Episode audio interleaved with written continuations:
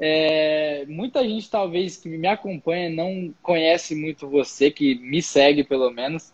Eu conheci você, eu acho que foi através do Diógenes. É, aí, de algum jeito, não sei se ele compartilhou alguma coisa Diógenes. sua. Você conhece, sabe quem é Diógenes? Sei, sei. Então, aí eu te conhecia, comecei a acompanhar seu conteúdo também, animal, é, skin the game total, que é o que eu curto, bem a minha, minha área. Então, Tem que ser, né, velho? Eu quero saber de você, Ana. Vamos, vamos começar já com umas perguntas aqui, que eu tenho várias. Você começou no mundo da internet com quantos anos? Com 18 anos. Tá, 18 anos. Ano passado. Ano passado não faz Tá. muito tempo, não. Então, antes você fazia o quê? Antes, eu estava na escola, saindo do ensino médio, eu ia entrar para a faculdade, né? Só que eu decidi largar, não fazer faculdade e decidi empreender. Aí eu falei para os meus pais, Que ó, doideira. não vou fazer faculdade, tá? Eu vou entrar nesse jogo aqui, seja o que Deus quiser. Vou me responsabilizar por tudo que acontecer. Então, não precisa ficar é, falando nada, né? Porque, pô, Aham. é muito foda. Os pais ainda não entendem o que é isso de direito nos dias de E hoje, sua né? primeira opção foi dropshipping ou foi outra coisa? Conta pra gente. eu comecei estudando, né? Aí eu vi várias opções Tá. diferentes. Vi afiliado, vi é, encapsulado, vi produção, Aham. Hotmart, essas coisas. E aí eu me deparei com dropshipping, né? Foi o que eu mais tive afinidade, assim. Aham. Aí eu vi que tinha umas pessoas tendo resultado, aí eu, pô, eu vou tentar isso aí. Aí pronto, foi Aham. quando eu escolhi. E quando eu escolhi, eu não voltei mais atrás, né? Porque Então se eu focou uma coisa, total. é, se eu escolho uma coisa, eu vou fazer até dar certo. E foi assim que Ah. continuou, né? Que doideira, ó, com 18 anos eu tava me casando e você tava começando o seu, seu negócio aí, explodindo. É, tenho certeza que foi uma mudança de vida aí que você já fez é, na sua vida. É, beleza, aí você escolheu o dropshipping. Conta pra gente seu primeiro mês de dropshipping. Foi fácil? Foi difícil? É, como é que foi essa jornada? Cara, o meu primeiro mês foi uma coisa muito difícil, muito Ah. difícil, né? Porque assim, não vou Ah. comparar com hoje, né? Lá pra trás, Aham. porque você é mais antigo, né, no mercado, você sabe que não tinha muito conteúdo assim disponível é, de dropshipping Sim. na internet, né? Mas Sim. mesmo assim, ano passado eu não tinha muito acesso a um conteúdo bom, né? Só depois que eu fui investir em cursos, em treinamento, e essas coisas. Então Uhum. foi bem difícil. Dei muito murro em ponta de faca, muito mesmo. Errei pra caramba, né? É, quando você vai começar a anunciar, parece que é tudo grego. Mas, enfim, todos esses erros me construíram, né? E formaram o meu aprendizado. Então, é, em relação a testar produto e tal, eu fui encontrar o meu produto vencedor no meu quarto produto que eu estava testando. E você Então- perdeu quanto de dinheiro nessa, nessa etapa aí, do primeiro ao quarto? Quanto, quanto que foi embora pro lixo? de Cara, aprendizado, né? Mas É, nunca de perde aprendizado. dinheiro. Tem É, que ter exato. essa mentalidade de aprendiz. Mas assim, até encontrar o produto, foi aí em média uns dois mil reais. Dois mil reais.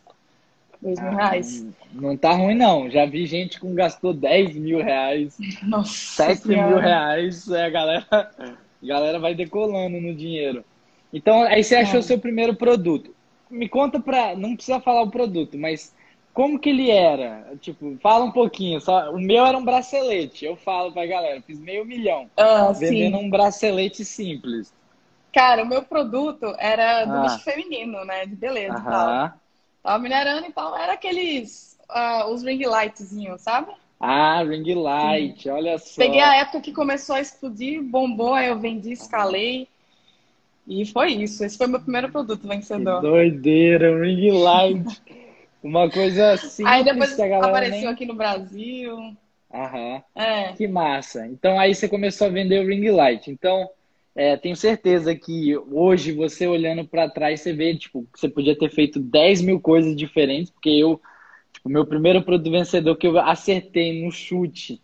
É, eu, eu tenho uma história bem atípica, porque eu acertei meu primeiro produto, mas eu demorei 5 anos. Dos meus 18 anos aos 23, eu fiquei estudando, paralisado, não queria tomar ação, porque eu não tinha dinheiro, eu estava procrastinando, aquela coisa de todo mundo. Então, eu fiquei cinco anos para realmente dar aquele. E eu só fui dar o meu primeiro pontapé quando eu descobri que eu ia ter um filho. Aí minha Nossa. esposa falou: Ó, vou ter um filho, a gente precisa se mentira. Foi, foi, foi aí que eu comecei a, a me virar mesmo e me arriscar, porque para muita gente é difícil, né, dar esse pontapé inicial em empreender, né? A galera tem medo, porque é uma decisão muito difícil. É, você tem os seus, você pode errar em várias coisas, você pode perder dinheiro. O medo de fracassar, eu vejo que hoje, do que, que as pessoas vão falar de você, é muito maior do que o seu próprio medo, né? É, na sua experiência, dos seus alunos, o que, que você acha disso? Cara, hoje em dia eu vejo muito isso, muito isso, né? uhum. né? E parece que a cada tempo que passa vai ficando pior esse medo, né? Vai, vai ficando pior esse medo. Só que eu sempre fui uma menina, né? Desde a minha uhum. vida toda, desde minha infância, inclusive, que dei meus pulos para conseguir as minhas coisas, né? Eu sempre fui aquela criança que estava uhum. dando a minha empreitada empreendedora, tava vendendo coisinha na escola para juntar um dinheiro, sei lá. Então eu vendendo limonada. É, eu sempre tive imersa assim, nesse ambiente, né? Então, para mim, não foi muito difícil é, de sair dessa zona, quebrar essa barreira de conforto, né? Mas o que, que eu acho? Hoje em dia, né, a gente tem uma geração que cada vez fica mais soft, cada vez fica Sim. mais dentro de uma, zona, de uma zona de conforto, e uhum. isso gera uma consequência muito ruim, que é quando a pessoa entra na fase adulta, na fase amadurecimento, ela sente uma dificuldade muito grande de sair Sim. dessa barreira e passar da zona de conforto, começar a empreender, se arriscar, a encarar a vida como ela é, né? A vida real. Então, isso é uma coisa que eu percebo muito, né? O medo de começar a arriscar e empreender, que assombra aí as pessoas. E a única dica que eu posso dar para vocês é. Hum. Cara, se tu não arriscar, pelo menos tu. O... Oh, se você não arriscar, você hum. não tem a chance de conseguir. Né? Você não tem a chance uh -huh. de, pelo menos, acertar. Então, por Sim. mim, vai arriscando mesmo, por mais que as pessoas falem de você, Sim. pelo menos você vai estar tá fazendo uma coisa que você gosta, cara. As pessoas vão te criticar do mesmo jeito. Sim. Tem uma frase, minha esposa era surfista profissional e chegou uma fase na carreira dela que ela tinha que tomar uma decisão muito importante de sair do Brasil ou ficar. E aí o mentor dela deu uma, uma placa, a gente tem até hoje, que diz assim: arriscar nada é arriscar tudo. Então, quando você não arrisca, você está arriscando sua vida inteira, né? Então, eu gosto muito de falar essa frase, porque me impactou até hoje. Ela impacta que, tipo, se eu não fizer nada, eu vou estar tá arriscando tudo. Se eu fizer, eu vou estar tá arriscando também. Mas se eu não arriscar nada, eu estou lascado de qualquer jeito. Com então, certeza. arrisca. É, uma coisa interessante que você falou é que tem dados que comprovam hoje que a adolescência vai até 30 anos de idade. Olha que bizarro. Pra... Não, tô falando sério. É a síndrome do Peter Pan, né? Síndrome do Peter Pan, cara. Até 30 anos de idade, porque as pessoas estão acomodadas vivendo na casa dos pais. E é, tipo, só quando você, você sai mesmo. Eu fui, fui mais ou menos essa pegada também. E só quando você sai que você entende que o mundo realmente é totalmente diferente da casa dos pais, né? É, mas legal. Então, beleza. Vamos agora é, falar um pouco de drop. Então, beleza. Hum, você estava lá achou seu primeiro produto. O que, que você fez com esse dinheiro, Ana? Porque 18 anos ah, na época. E aí? Uma garota de 18 anos, eu é... imagino várias coisas que podia fazer com esse dinheiro. Cara, a, a minha sorte foi que, assim, hum. eu já tinha entrado na minha onda de desenvolvimento pessoal, né? Já tinha lido vários livros, educação financeira, tava naquela pegada, né? Me desenvolvendo e tal. Então, eu já tinha um certo conhecimento de educação financeira. Não fiz muita cagada. Sim no momento que eu toquei no meu primeiro dinheiro, né? Então, a primeira coisa que eu fiz quando eu peguei esse dinheiro foi reinvestir. Reinvestir, reinvestir na empresa, guardar como caixa. Não toquei naquele dinheiro, né? Continuei trabalhando, fazendo outros serviços, até que ele uhum. aumentasse significativamente, né? Então, aí eu fui pegando esse dinheiro e reinvestir ele foi a melhor coisa que eu fiz, porque eu pude escalar, ter uma margem saudável para escalar, para fazer os primeiros processos né, da empresa, para delegar, e assim uhum é, o meu faturamento aumentou muito quando eu comecei a delegar funções, quando eu comecei a usar esse dinheiro, né, reinvestir de fato. Sim. E aí sim que a minha empresa, quando a minha empresa começou a faturar mais, que eu peguei nesse dinheiro realmente e eu fiz é, uhum. as coisas que vocês veem hoje, né? Mudei de vida e tal. Cara, foi o dropshipping uhum. mudou minha vida, literalmente. Uhum. Me mudei da casa dos meus pais e tudo isso. Sim. Você esperou um tempo para ter caixa, para ter tudo, todo mundo vê é, você lá postando foto do seu apartamento, ou você comprando a coisa que você queria, né? E acha que foi do dia para a noite. Mas, por exemplo, eu demorei três anos, eu queria dar muito uma volta ao mundo com a minha família. Eu demorei três anos para fazer isso, de relação todo dia, para mim ter esse, essa tem que se dar presentes também, né? Então esse foi meu presente. É, então isso é muito importante. O que fazer com o dinheiro? Eu vi que você estuda bastante, né? Tiago Negro, é, investimento. Pô, é, muita gente hoje que está entrando no dropshipping que não é novo, que não tem essa pegada de internet, tá na antiga lá de, pô, pega o dinheiro e gasta tudo, compra um carro ou, pô, gasta o dinheiro tudo errado e Aí eu quero te fazer essa pergunta, porque uma vai linkar com a outra. Por quê? Quando a gente gasta o nosso dinheiro inicial, dropshipping é consistente ou não, Ana? Vamos para a pergunta já na cara aqui. O que, que você acha de dropshipping? É sempre tá subindo ou como é que é? Uma pessoa que vive de dropshipping, é, como é que é essa, essa questão para você? Ótima pergunta, Rafa. É o seguinte, tem duas pessoas no dropshipping, né? A pessoa que consegue durar de maneira consistente a longo prazo e a pessoa que passa alguns meses e já era, já era. Some do mercado, some. Eu já vi é, vários sumindo do mercado. mercado. O ponto principal da primeira pessoa, né, que ela some do mercado, que ela não consegue manter a consistência, é que ela pega esse dinheiro e, age de maneira é, irresponsável com ele, né? Uhum. Porque, cara, digamos assim, isso vale para qualquer empresa, não só aqui no dropshipping. Sim. É, o seu resultado vai ser uma consequência do seu desenvolvimento pessoal, né? Os seus ganhos, o seu resultado, uhum. a sua competência vai andar de mãos dadas com o seu desenvolvimento pessoal. Então, não adianta você empreender na internet, não adianta você começar no marketing digital, no dropshipping, se você não prepara o terreno, se você não prepara a sua base. Uhum. Você não vai conseguir construir um prédio se você não prepara o terreno. Vai construir um prédio Sim. na areia? Não, né? Ele vai desmoronar. Uhum. Então, isso é uma coisa incrível. A pessoa não se prepara, não, não consegue construir um repertório. E quando ela entra nesse mercado, isso é o que infelizmente acontece, né? Sim, e a é pessoa a que famosa... pensa a longo prazo, que fica aqui a longo... Ah. Pode falar, pode falar. Pode falar, pode falar.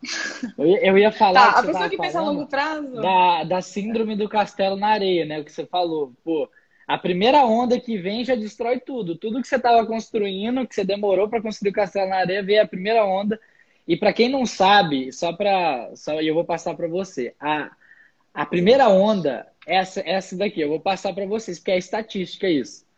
83% das empresas quebram por causa de fluxo de caixa, tá? Então a primeira onda que vai bater no seu castelo de areia, se você não proteger ele, é o fluxo de caixa, que é exatamente isso que a Ana está falando. Se você investir seu dinheiro errado, a primeira onda que vai vir é, é essa. Pode, pode continuar. É, com certeza. Então, né, a maior diferença das pessoas que conseguem manter a longo prazo, uhum. se manter no dropshipping, é essa, cara. Pensar realmente como empreendedor, como empresário e não como uma lojinha qualquer. Estabelecer os seus processos, é, uhum. saber da importância de ter o caixa para sua empresa, né? Não pegar todo o lucro, não pegar tudo do mercado pago, né? Para quem está começando, uhum. e sair gastando, sair viajando, não é bem assim, uhum. viu, pessoal? Não é bem assim. Inclusive nos tempos que a gente está hoje, é cash Sim. né? É, até hoje até que tá bom, né? Porque a galera não tem nem o que comprar agora, né? Então é o melhor. O povo me pergunta se é bom começar agora, é ótimo, porque não tem nem como você sair de casa para comprar nada. Então, o shopping está fechado pelo menos aqui, né? Os shoppings estão fechados, as fronteiras estão fechadas, então você vai. A chance de você manter a palavra, de não gastar o dinheiro inicial é muito grande. Então, comece dropshipping agora. É, é eu vi que você estava postando ali, Ana, que você pegou um produto, é, acho que foi mês passado, né? Final do mês, e está escalando. Ontem, acho que foi 20 mil, né? Que você fez. É, e você está mostrando na, na pele ali que pô, é possível fazer dropshipping é, nos tempos de hoje, né? Você está mostrando o produto, em tá meio ao loja, coronavírus. Sim. Você está mostrando tudo eu... ou você vai mostrar depois? Cara, eu tô, eu tô fazendo o seguinte, né? Eu tô ah. aplicando a estratégia, eu tô mostrando todas as minhas estratégias no, nos anúncios, como eu escrevo minha cópia, eu ensino tudo, né? No treinamento. É. E Massa. toda vez que eu vou fazer um ajuste, toda, toda vez que eu vou fazer uma escala, né? Eu gravo e eu coloco lá dentro do treinamento. E eu mostro os resultados, tudo que eu estou fazendo todos os dias para alterar o resultado, para mexer aqui e ali. Massa. Então, eu, tudo que eu estou fazendo, eu sento aqui à noite, né? Já já vou gravar mais episódio. Uhum. E eu ligo a câmera e eu gravo e eu falo tudo e eu posto. Tipo, sem medo Massa. nenhum, sem medo nenhum. E eu tô nessa desde o dia 27 de abril, né? Que foi quando eu anunciei o, o, a Jornada On Fire, que é esse desafio que eu tô fazendo. Então, desde o primeiro dia, olha essa coisa louca. Desde o primeiro uhum. dia é, que eu comecei com esse produto, no primeiro dia teve 11 pedidos, muito boleto. Uhum. A taxa de conversão tava 0,5, 0,5. Aí eu falei assim, puta que pariu, eu vou postar esse negócio, mas eu vou fazer esse negócio dar certo. Eu vou transformar uhum. esse pedido, eu vou escalar ele. Ou vai ver, pronto. Uhum. Segundo dia, eu coloquei um checkout transparente. Eu fiz uma, umas alterações na página. É, eu mudei Sim. algumas coisas, né? Eu mostrei tudo que eu mudei. E do primeiro para o segundo dia, a taxa de conversão já aumentou. Aumentou para 2,5%, se eu não me engano. Né? Quando eu coloquei o checkout transparente. Daí Sim. eu comecei a ver que aquele produto tem potencial. E eu comecei a escalar. Comecei a escalar, uhum. comecei a gravar tudo, escala horizontal, escala vertical. E eu, é, não sei, ontem a gente conseguiu bater aí 20 mil reais em faturamento. No primeiro dia então, foi 900 reais. Então, isso aí em menos que de sete dias. Em menos de que sete doideira. dias. E tu viu lá a curvinha, né? Assim, a escadinha? Sim. Bem massa, eu tenho até, eu fiz também numa, numa, até acho que foi no curso Dropflix, é, eu peguei o corretor postural e foi exatamente a mesma coisa. Foi essa escadinha que é a escala perfeita, né? Mas muita é. gente não sabe os ajustes que tem que fazer no meio do caminho é, igual, só de mudar para um checkout transparente, qual que você recomendaria para a galera aí que está começando? Cara, tem várias alternativas, né? Agora eu troquei porque eu tô com o Cloud Fox, então uhum. eu tô com o Gateway e o Checkout, né? Mas antes disso eu estava usando o Cartis, eu gosto muito. Tem o Cloud Fox, tem o Cartis, tem o, o Yamp, né? Que a galera gosta muito também. Uhum. Acho que todos são bons. O, o Cloud Fox Hoje eu não sei como é que tá. Eu até eu tava usando Cloud Fox também, mas eu tive que sair. Eles fizeram D mais 30, não sei como é que tá hoje. Sim, foi, D mais 30. Mas se a pessoa perguntar lá, ela consegue. É, Dá para dar uma chorada. É. Dá para dar uma chorada. Legal. Beleza. É, Cloud Fox, é, tem vários né, no mercado. Eu, eu sempre falo para quem está começando, o mercado pago com Yamp ou CartX também é, já dá, já dá para começar a vender bem. É, então, beleza. Aí vamos voltar então para sua história. 18 anos, começou a ganhar dinheiro, achou seu primeiro produto vencedor. É, quanto tempo depois demorou você para você achar o seu próximo produto vencedor? Do ring light para o próximo. Quanto tempo? Porque a gente estava falando de consistência, né? Sim. Eu fiz uma pergunta para você.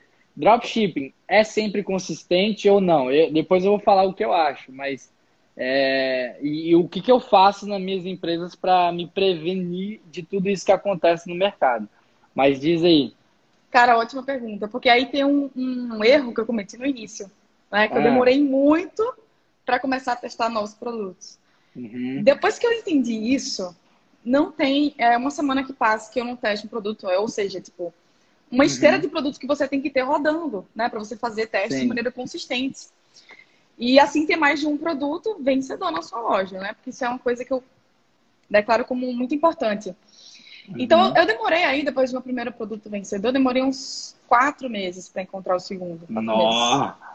Então, Foi. olha só, você não tem caixa para sobreviver quatro meses. Tchau, tchau, Ana. É. Aí começa a dancinha do funeral. É, não, não, mas a minha sorte foi quando eu vi que eu precisava testar novos produtos, eu já fui ah. testando, fui testando e, tipo, eu ainda tava lucrando com ele ainda, né? Não foi legal, meio que legal. Então deu pra Você pegar não deixou ele morrer total. Você não deixou é, ele morrer total. Eu prolonguei Massa. ele, né? Aham. Muito bom. Não, isso é, é importante. É, eu cheguei, quando eu tava começando, eu comecei com um produto, aí eu fui abrindo novas lojas. Eu cheguei a ter sete lojas simultâneas, coisa de doido. Nunca mais faço isso Nossa na minha vida. Senhora. Porque imagina fazer Meu campanha Deus. de meu marketing para todas, configurar tudo. Não, era uma dor de cabeça do cão.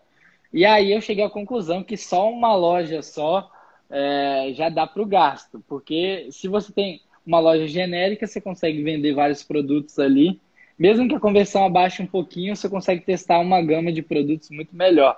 É, e aí, é, eu literalmente, no, três anos atrás, era muito mais fácil que hoje. Eu mostro meu processo de teste de produtos, que eu vou te perguntar daqui a pouco como que você faz mais ou menos. Uhum. Mas eu literalmente, tenho até um vídeo no YouTube que eu falo, cara, eu não testo o produto. Qualquer produto que eu coloco vende. Porque era tão fácil vender três anos atrás e eu dou graças a Deus, porque eu era muito ruim em marketing, muito. É, e aí hoje eu fui melhorando, melhorando. É hoje eu tenho um processo de teste é, bem, bem mais sofisticado. E aí eu queria saber você hoje, que você está um ano no mercado, já está tendo resultado tremendo. Como é que você faz? Não precisa revelar tudo, não, tá? Se quiser, depois segue a Ana. É, mas revela para a gente só um pouquinho é, o que, que você faz nessa, nesse processo aí. Cara, no meu processo de teste de produtos, uhum. eu faço aí com, no mínimo, 20 conjuntos, né? Porque eu tô com um bom orçamento. Então, eu faço uhum. aquele esquema. Eu gosto de testar os produtos com orçamento a nível de conjunto, sempre. Para mim, é o melhor de todos, testar Legal. a nível de conjunto porque você consegue ter uma clareza maior em comparação aos outros, né? Uhum. Então, tudo bem, eu faço o modelo 1, 22. Dois que eu Legal. falo assim, no mínimo, dois criativos. Né? Porque eu, eu não gosto de testar só um criativo. Porque, às vezes, e eu vejo isso na prática, porque, cara, esse produto que eu testei, né, que eu mostrei a escala que eu tô fazendo, uhum. se eu tivesse testado só um criativo, eu ia falar que ele não funciona, porque teve um criativo que deu Sim. muito ruim. Entendeu? Então uhum. eu botei uns dois pro campo de batalha, eu testei dois criativos e vou testar mais outro depois. E, cara, teve um, um, criativo que foi só mudar a sequência do vídeo. Era o mesmo vídeo, Rafael. Era o mesmo Bizarro. vídeo. Só mudou Não, a sequência. E assim, deu um resultado tremendo, mano. Resultado Sim. tremendo. Só mudando algumas coisinhas ali, uns aqui e ali. Então, eu sou a pessoa que gosta mais de testar é, vários criativos, né? Várias segmentações de interesses. E o que, é que eu faço na minha parte de segmentações de interesses? Eu gosto de testar interesses, né? Grande parte de interesses. É, para também. Para o Pixel Armazenal, já começar a fazer a ordem de campanhas, uhum. remarketing, lookalike. E gosto de colocar segmentação aberta. Gosto de fazer umas, limitação, umas limitações por compradores envolvidos. Né? Eu gosto de ir brincando aí com, a, os uhum. interesses. Ó, e eu, eu faço... vou compartilhar uma coisa que eu até estava fazendo uma mentoria ontem com o mentorado. E ele, um dos interesses dele era um produto de um nicho muito específico. E um dos interesses, eu me poquei de rir quando eu vi, era Rede Globo. Tipo, totalmente diferente do. Aí eu falei, caramba, que doideira isso daí. Ele colocou um negócio totalmente diferente. Rede Globo, num nicho muito específico. Tipo, não tem nada a ver com Rede E tava performando muito bem. Eu falei, nossa, que bizarro. Não tem uma ciência exata o Facebook. É uma. Bizarro. Então você gosta de testar 20 interesses, aí você me mescla um pouco com interesses mesmos, de vários tamanhos, aí você coloca alguns é, mais específicos abertos é, e, e, alguns abertos. Legal, gostei. Uma parte que você falou do criativo, quando você diz criativo, é o que, que você muda? É o vídeo? É, qual que é a parte que você acha que é mais impactante é, para ter resultados hoje no dropshipping, no criativo? Porque quando eu falo criativo, eu quebro ele em quatro partes, é, que é a headline, a copy, vídeo e a miniatura. Aí, quando você fala assim, criativo, eu queria saber mais específico. Qual deles? Sim, é... cara, eu mudo tudo nos criativos que eu testo. Eu mudo a copy, hum. eu mudo a thumbnail. É, às vezes eu coloco até Entendi. a mesma thumbnail para ver mas eu faço essas alterações, é para ver realmente qual é o melhor. E uhum. ao longo do tempo, eu vou encaixando, pegando essas características. Ó, oh, isso aqui deu bom. Então eu vou juntar uhum. isso aqui com esse vídeo que deu bom, entendeu? Uhum. É, e ao longo do tempo fazendo essas misturas aí, né? Mas eu sempre Legal. gosto de testar criativos diferentes só que o que eu faço? O que eu acho a parte mais impactante, né? Que você disse aí. Uhum. O início Sim. do vídeo.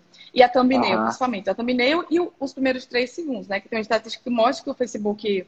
É, que é nos primeiros três segundos que a pessoa decide ou não se ela vai assistir o teu vídeo até o final. Né? Senão ela pula fora, não. Se ele não despertar interesse nela. Então, eu foco bem nos três primeiros segundos, cara.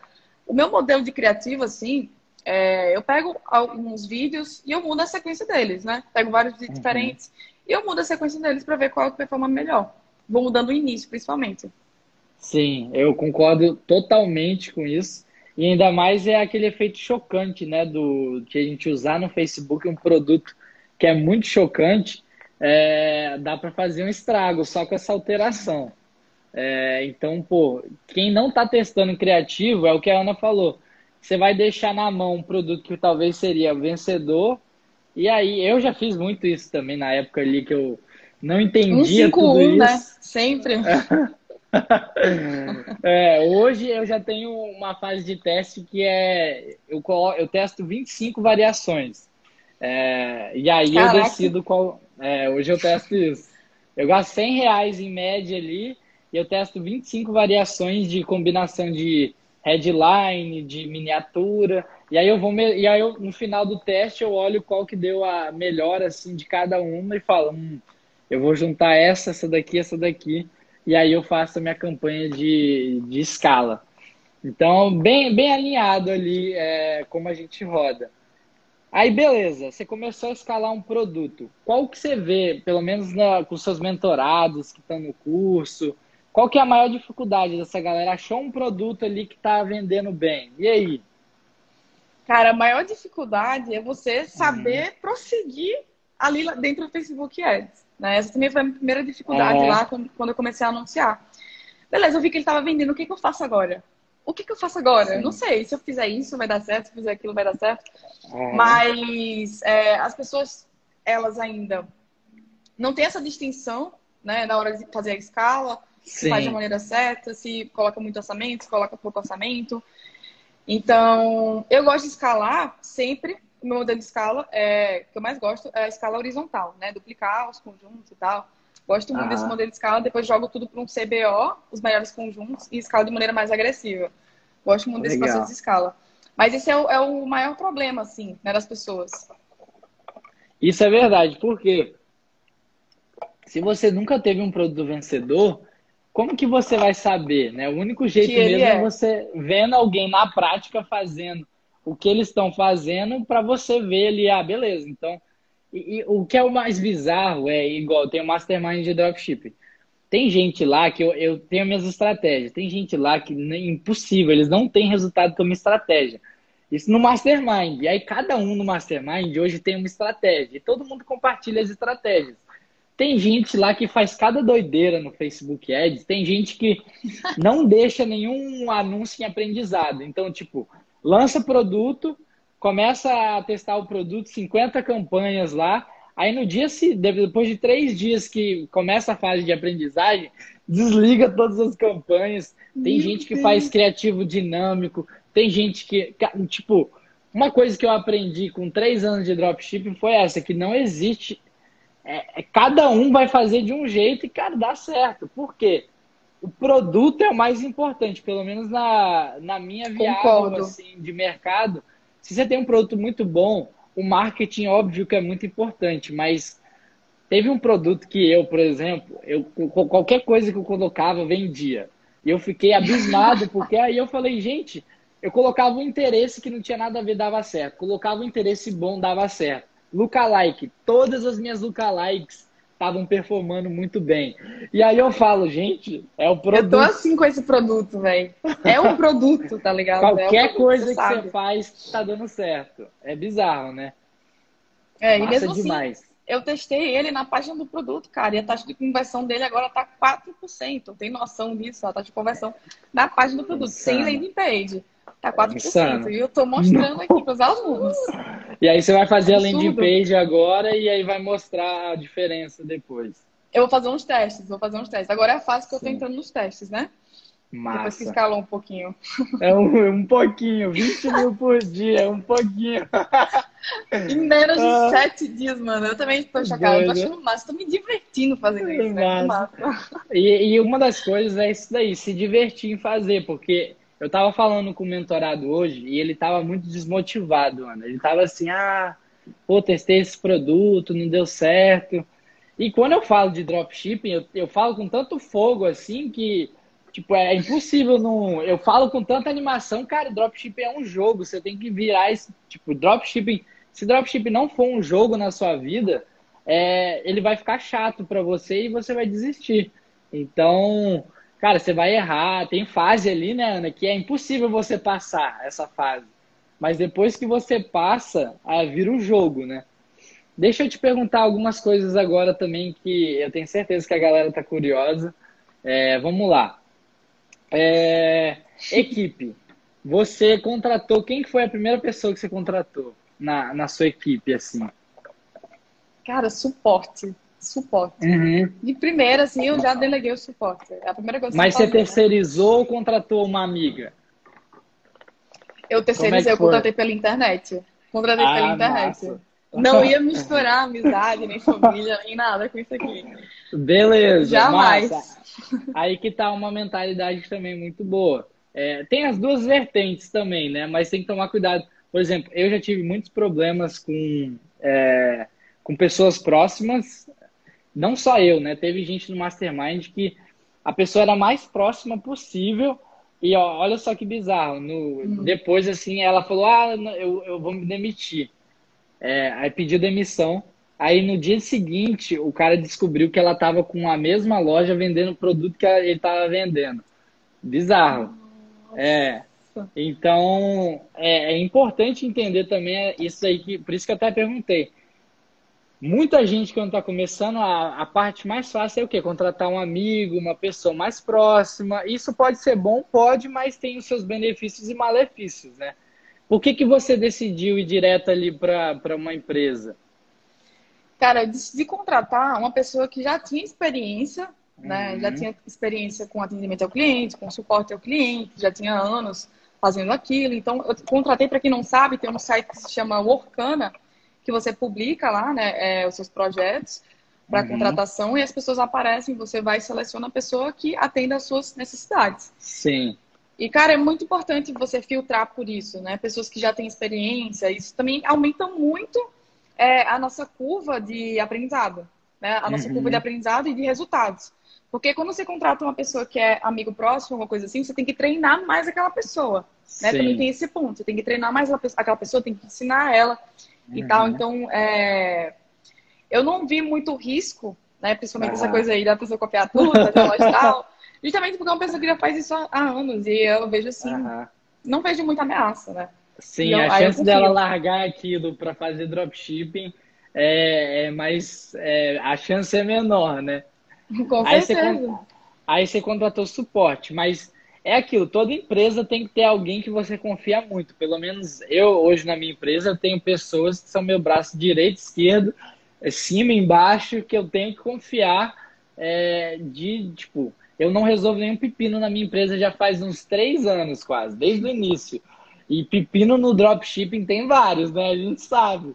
Nossa, o que, tem, o que tinha de pepino é, então, como que está a sua estrutura de equipe ali para você rodar com 19 anos? Como que é a sua estrutura de equipe ali para você rodar é, as suas empresas aí? Tá, tá bom. Eu vou falar da questão do drop. Né? Ah, questão do drop é minha equipe pro drop. Eu também tenho equipe para outras coisas, mas drop. drop é, tô aí com drop. seis pessoas. Tô aí com seis pessoas. Uma me ajudando nas copies. É, Massa. Uma me ajudando na gestão e supervisionar a equipe e tal, fazer relatório e essas coisas. Também ajuda no gerenciamento dos processos, né? Uma pessoa tá para a, a esteira de produtos para mineração uhum. e mais duas pessoas estão aí para o suporte. Legal. E são todas mulheres ou é mesclado? Todas mulheres. Incrível, cara, todas mulheres. A e coincidência. Foi é, coincidência. Foi coincidência.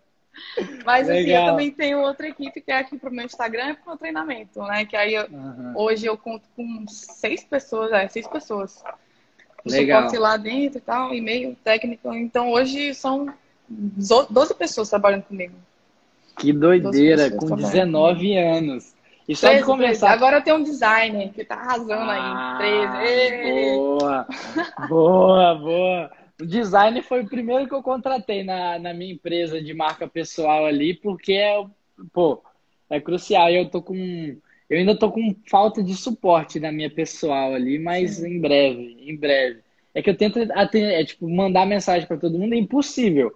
Aí só Deus sabe o que eu vou fazer com isso agora, porque é cada história. Eu tenho certeza que você recebe um monte de história também, né, Ana? De gente contando história de vida, falando de inspiração, pedindo, é, pedindo um conselho, né? E, tipo, é difícil uma outra pessoa responder por você. É verdade, é verdade. Difícil delegar essa parte, né? Sim, muito difícil, mas a gente sabe que é impossível os inbox ali. Mas beleza, vamos voltar para o drop então. Então, seis pessoas. Essas pessoas, sem seu suporte, você confia nela? É sua amiga? Como que é a relação aí? Confio, confio. Tem as pessoas que, claro, ah. eu confio muito mais, né? Tem pessoas que estão ah. comigo há muito mais tempo. É, desde o ano passado, do começo, tem gente que está comigo trabalhando até hoje. É, mas também tem outras pessoas que chegaram recentemente, né? Uma coisa bacana. Sim. E eu fui formando uma relação, né? Fui formando uma amizade com essas pessoas. Eu sempre gosto é, de tratar mesmo como uma equipe que está aí para se ajudar e para evoluir junto. Então, eu uhum. sempre tento manter o máximo contato deles, né? É, para saber, para se ajudar e tal e para evoluir de maneira junta. Se algum tiver com problema alguma coisa, o outro vai lá e ajuda e resolve e soluciona né, o que é que ele está com problema e etc. Legal. É... Tá, beleza. Vamos, deixa eu te perguntar hoje também, que é uma pergunta que muita gente, pelo menos eu vejo muito, é, um tipo de nicho de mercado que deve se trabalhar com dropshipping. Pelo que eu vi ali, talvez você goste de trabalhar nicho feminino, ou você abre o leque para outras coisas ali? Cara, eu abro. Eu abro o leque para outras coisas. É, eu, tô, eu testo produtos de vários nichos diferentes. Não tenho muito ah. essa de ficar só no, batendo num nicho só, né? Principalmente no, nos momentos que a gente está hoje, que tem uns nichos que estão mais em alta e tem outros Sim. nichos que estão em declínio, né? Então você não, eu não acho Sim. que a pessoa tem que se prender a só um nicho. Tem que sempre estar tá nessa fazendo testes diferentes. Legal, eu também concordo, porque higiene é, higiene, fitness. hoje, você colocar fitness e higiene, qualquer coisa que você colocar lá, pode saber que é sucesso. É verdade. É, ou não, né? Na verdade, depende de você, né? Aí é onde entra você na, na equação do dropshipping. É, uma, vamos, eu vou te perguntar uma coisa que pelo menos é, eu tenho a, a minha opinião, mas eu acho que é no início ali, é, quando você testa um produto, aí você, vai, você falou que você faz um 22, né? Com dois criativos diferentes. No mínimo, ali. no mínimo. Sim. Qual que é a métrica mais importante que você vê no início? Porque para mim, eu, eu tenho a minha, só que eu, tipo, eu olho sempre essa métrica para saber se eu devo continuar com o produto ou não. Você tem uma métrica específica que você olha? É, como é que é Tenho. essa sua visão? Tenho, tenho. Em dois processos, né? Hum. A, a, métrica do início mesmo, do início mesmo, que eu olho, que ainda não teve muitos dados ainda, é o custo é, por finalização de compra. Quanto que eu estou pagando para a pessoa clicar lá no botão comprar, né? Porque uhum. a partir desse momento, é, o custo por finalização de compra e o custo por visualização de conteúdo, né? Que esses uhum. são as duas métricas que estão saindo do teu, do teu anúncio e indo para a tua loja. Então aí tu uhum. consegue ter uma visão e uma noção do que está acontecendo. Se você está pagando Sim. barato para as pessoas entrarem no teu site e se você está pagando barato para as pessoas clicarem no botão compre já, né? E a uhum. partir daí foi quando eu percebi que aquele produto estava dando, podia dar resultado, né? Que essas duas métricas estavam muito boas. Aí eu falei, Sim. nossa, eu tenho que dar uns ajustes nos checkouts, porque eu estou pagando barato aqui, mas eu estou pagando caro ali. Né? Uhum. Aí depois desses processos aí, das métricas iniciais, do criativo e tal, eu olho o custo por compra, né? Que, claro, é a métrica mais importante de todas, é o custo por Sim. compra. Sim, uhum. É, tá bem alinhado comigo, né? Eu falo, eu sempre falo assim, né? Que tipo, custo por visualização é chamar a atenção da galera. Se você não consegue nem chamar gente para sua página de vendas, para por que, que você vai fazer qualquer coisa em criar landing page, optimizar tudo ali? Vai perder tempo que você podia estar tá minerando outro produto Teve uma mentoria que eu fiz hoje, olha só que bizarro. O cara colocou. Não, ele teve uma mentalidade certa, olha só. Sim. Ele colocou o produto na loja, aí fez tudo, criou tudo bonitinho. É, porque o produto tinha, nos últimos sete dias, vendeu 15 mil unidades. É, depois eu falo mais coisas aqui, mas beleza. Aí ele foi e falou: beleza, então esse produto com certeza vai vender. Aí ele colocou um upsell na loja, é, fez um monte de outras coisas e o produto estava com um custo por visualização de R$ 1,50. Nossa. Então, imagina, né? Imagina. A, qual que é a métrica ali que você acha que é válida de um produto vencedor para de entrada de funil, que é a visualização de conteúdo? Quanto que você acha que é bom, assim? Que você falaria, galera, se eu ver um produto que está com essa métrica para baixo, pode ter certeza que é bom. Cara, um, uma, um número razoável, né, bom para você ah. trabalhar no curso por visualização de conteúdo é assim abaixo de 0,60 centavos, 50 centavos. Esse produto que eu tô agora, que eu tô escalando, ah. ele tá com custo por visualização de 20, 17, 15 centavos. Nossa, e assim, é mano, mano, loucura, loucura. Sim, e aí, é para escalar é uma perfeita, é maravilhoso, porque ele Sim. responde muito bem, né? Produto Aham. bom é, é, principalmente aquele produto que ele corresponde muito bem nas operações que você faz, na escala que você faz. Então ele responde muito, muito bacana. É, com 20 centavos, eu, eu sempre falo, abaixo de 650 também, é ali o. Tipo, o eu, nunca, eu nunca vi um produto vencedor com métricas acima disso. Nunca, nunca. Você tá com 80 centavos ali, esquece, não, não vai rolar.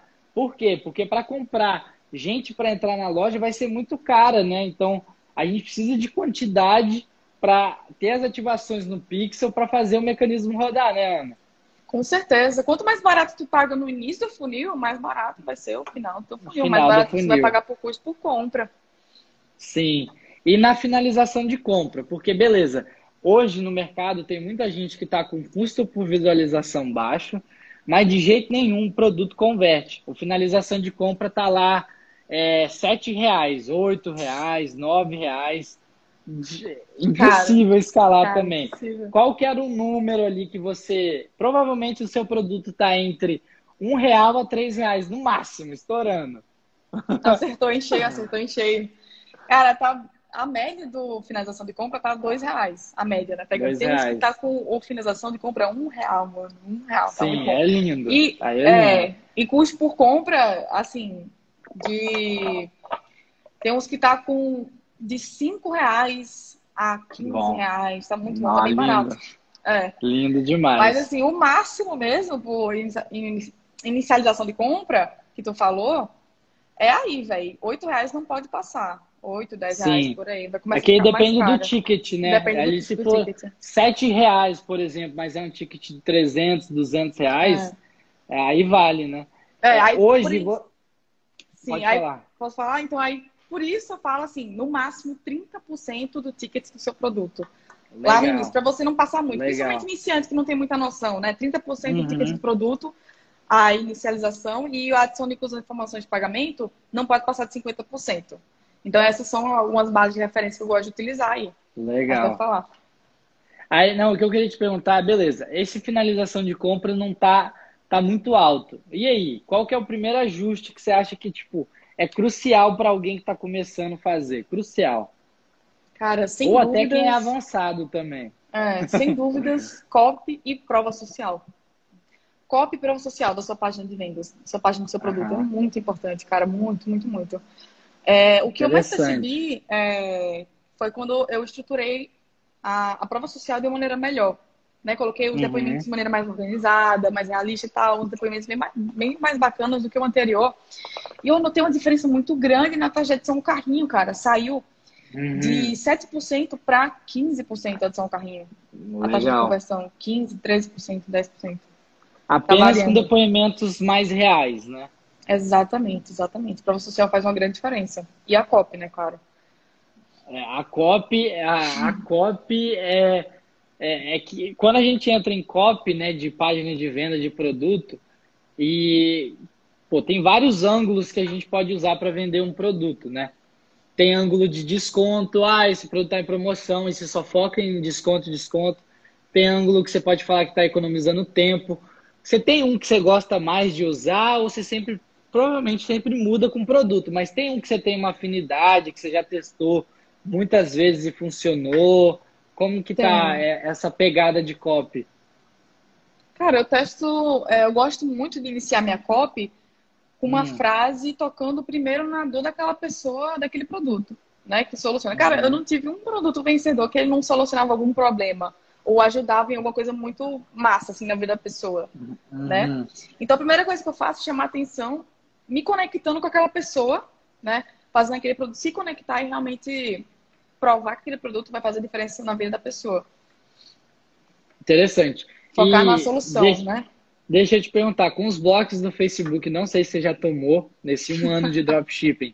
Você já tomou bloco? Sim ou não? Já, cara, ano passado eu não tomei nenhum bloco, sabia? Ai, Só comecei a tomar esse ano, coronavírus. Aí o Facebook ainda não achava pouco, ele teve que me bloquear quatro vezes em menos de uma semana. Por nada, Nossa. por nada, cara, juro. Por nada. Foi porque quando tava ocorrendo as instabilidades lá né, no Facebook, uh -huh. eles estavam me bloqueando por tudo. Só, eu duplicava tudo, eles me bloqueavam. Eu falava, eles pediam desculpas, aí voltavam ao normal. Mas é, aconteceu isso aí. Interessante. Então você rodou um ano ali, com, não um ano, né? Mas uma parte ali até o ano passado, sem bloco nenhum. Mas esse ano você não tá tomando mais né, nenhum bloco, não, né? Tá de boa. Não, tô de boa agora. De boa. Aqui tá de boa também. Faz só recente que eu perdi um BM que tinha um monte de conta, mas aí eu recuperei.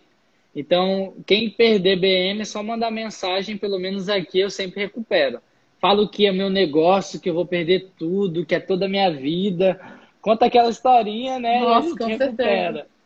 Com certeza. Fala, ah, eu vou anunciar no Google, não aguento mais. Falar isso sempre no suporte. Eles liberam na hora, liberaram 30 minutos depois quando eu falei isso. Que isso, é, que foi. isso. Eu vou começar a usar essa do Google. Eu não, usava, mental, não usava, não. Não usava, não. Gatilho mental do competidor, do inimigo, né? Do concorrente, inimigo comum. Mas aí, Aí na COP você já coloca aí a que resolve a dor, né? Você já bate na ferida. Tem mais alguma coisa uau assim que você faz na COP? Como é que é? Cara, eu gosto de colocar gente uns GIFs muito representativos daquele produto. Eu acho que a maioria Legal. do problema das pessoas em estruturar uma COP é não deixar claro o que aquele produto faz. Né? Você, uhum. Beleza, você explica, escreve, mas as pessoas gostam de ver aquilo acontecendo. As pessoas gostam que você prove Sim. aquele produto realmente funcionando. Porque, concorda aí comigo, Rafa, tem produtos que são difíceis hum. de você acreditar que ele realmente faz aquilo. Tem produtos Sim. que são assim, velho. Se você não vê aquilo, aquilo acontecendo, você não consegue acreditar. Então, eu gosto de usar sempre GIFs, né? Uns dois GIFs, três GIFs aí, para exemplificar no meio da copy. E umas imagens de ótima qualidade. Ótima qualidade. E, cara, isso aí é um conjunto, né? Eu, eu digo que dropshipping é uma orquestra que tem que ser, tem que estar em sintonia e tudo tem que estar funcionando muito bem, senão não vai Sim. funcionar. Sim, eu concordo, né? O ecossistema todo, que você não tem um fluxo de carrinho abandonado, talvez você vai perder muito dinheiro ali. Se você não tem, é, pô, é, é várias coisas rodando ao mesmo tempo, que se você não entende cada uma delas, eu até falo, né, que tipo, dropship é uma das melhores escolas do marketing digital, porque você não toma bloco igual afiliado, que sua conta cai a cada semana. Encapsulado, então, eu fui rodar encapsulado, a gente, te, a gente fez um produto encapsulado e a gente só tomou bloco, assim, foi um mês tomando bloco. Nossa. Gente, nossa, aí foi uma dor de cabeça. Dropshipping não tem essa dor de cabeça. É bem suave, então você consegue aprender e evoluir muito mais rápido. É, então é, é, animal. Mas beleza, aí você fez a sua copy lá, é, bonitinha é, você não já começa com landing page nunca? Ou tem vezes que você já começa com landing page?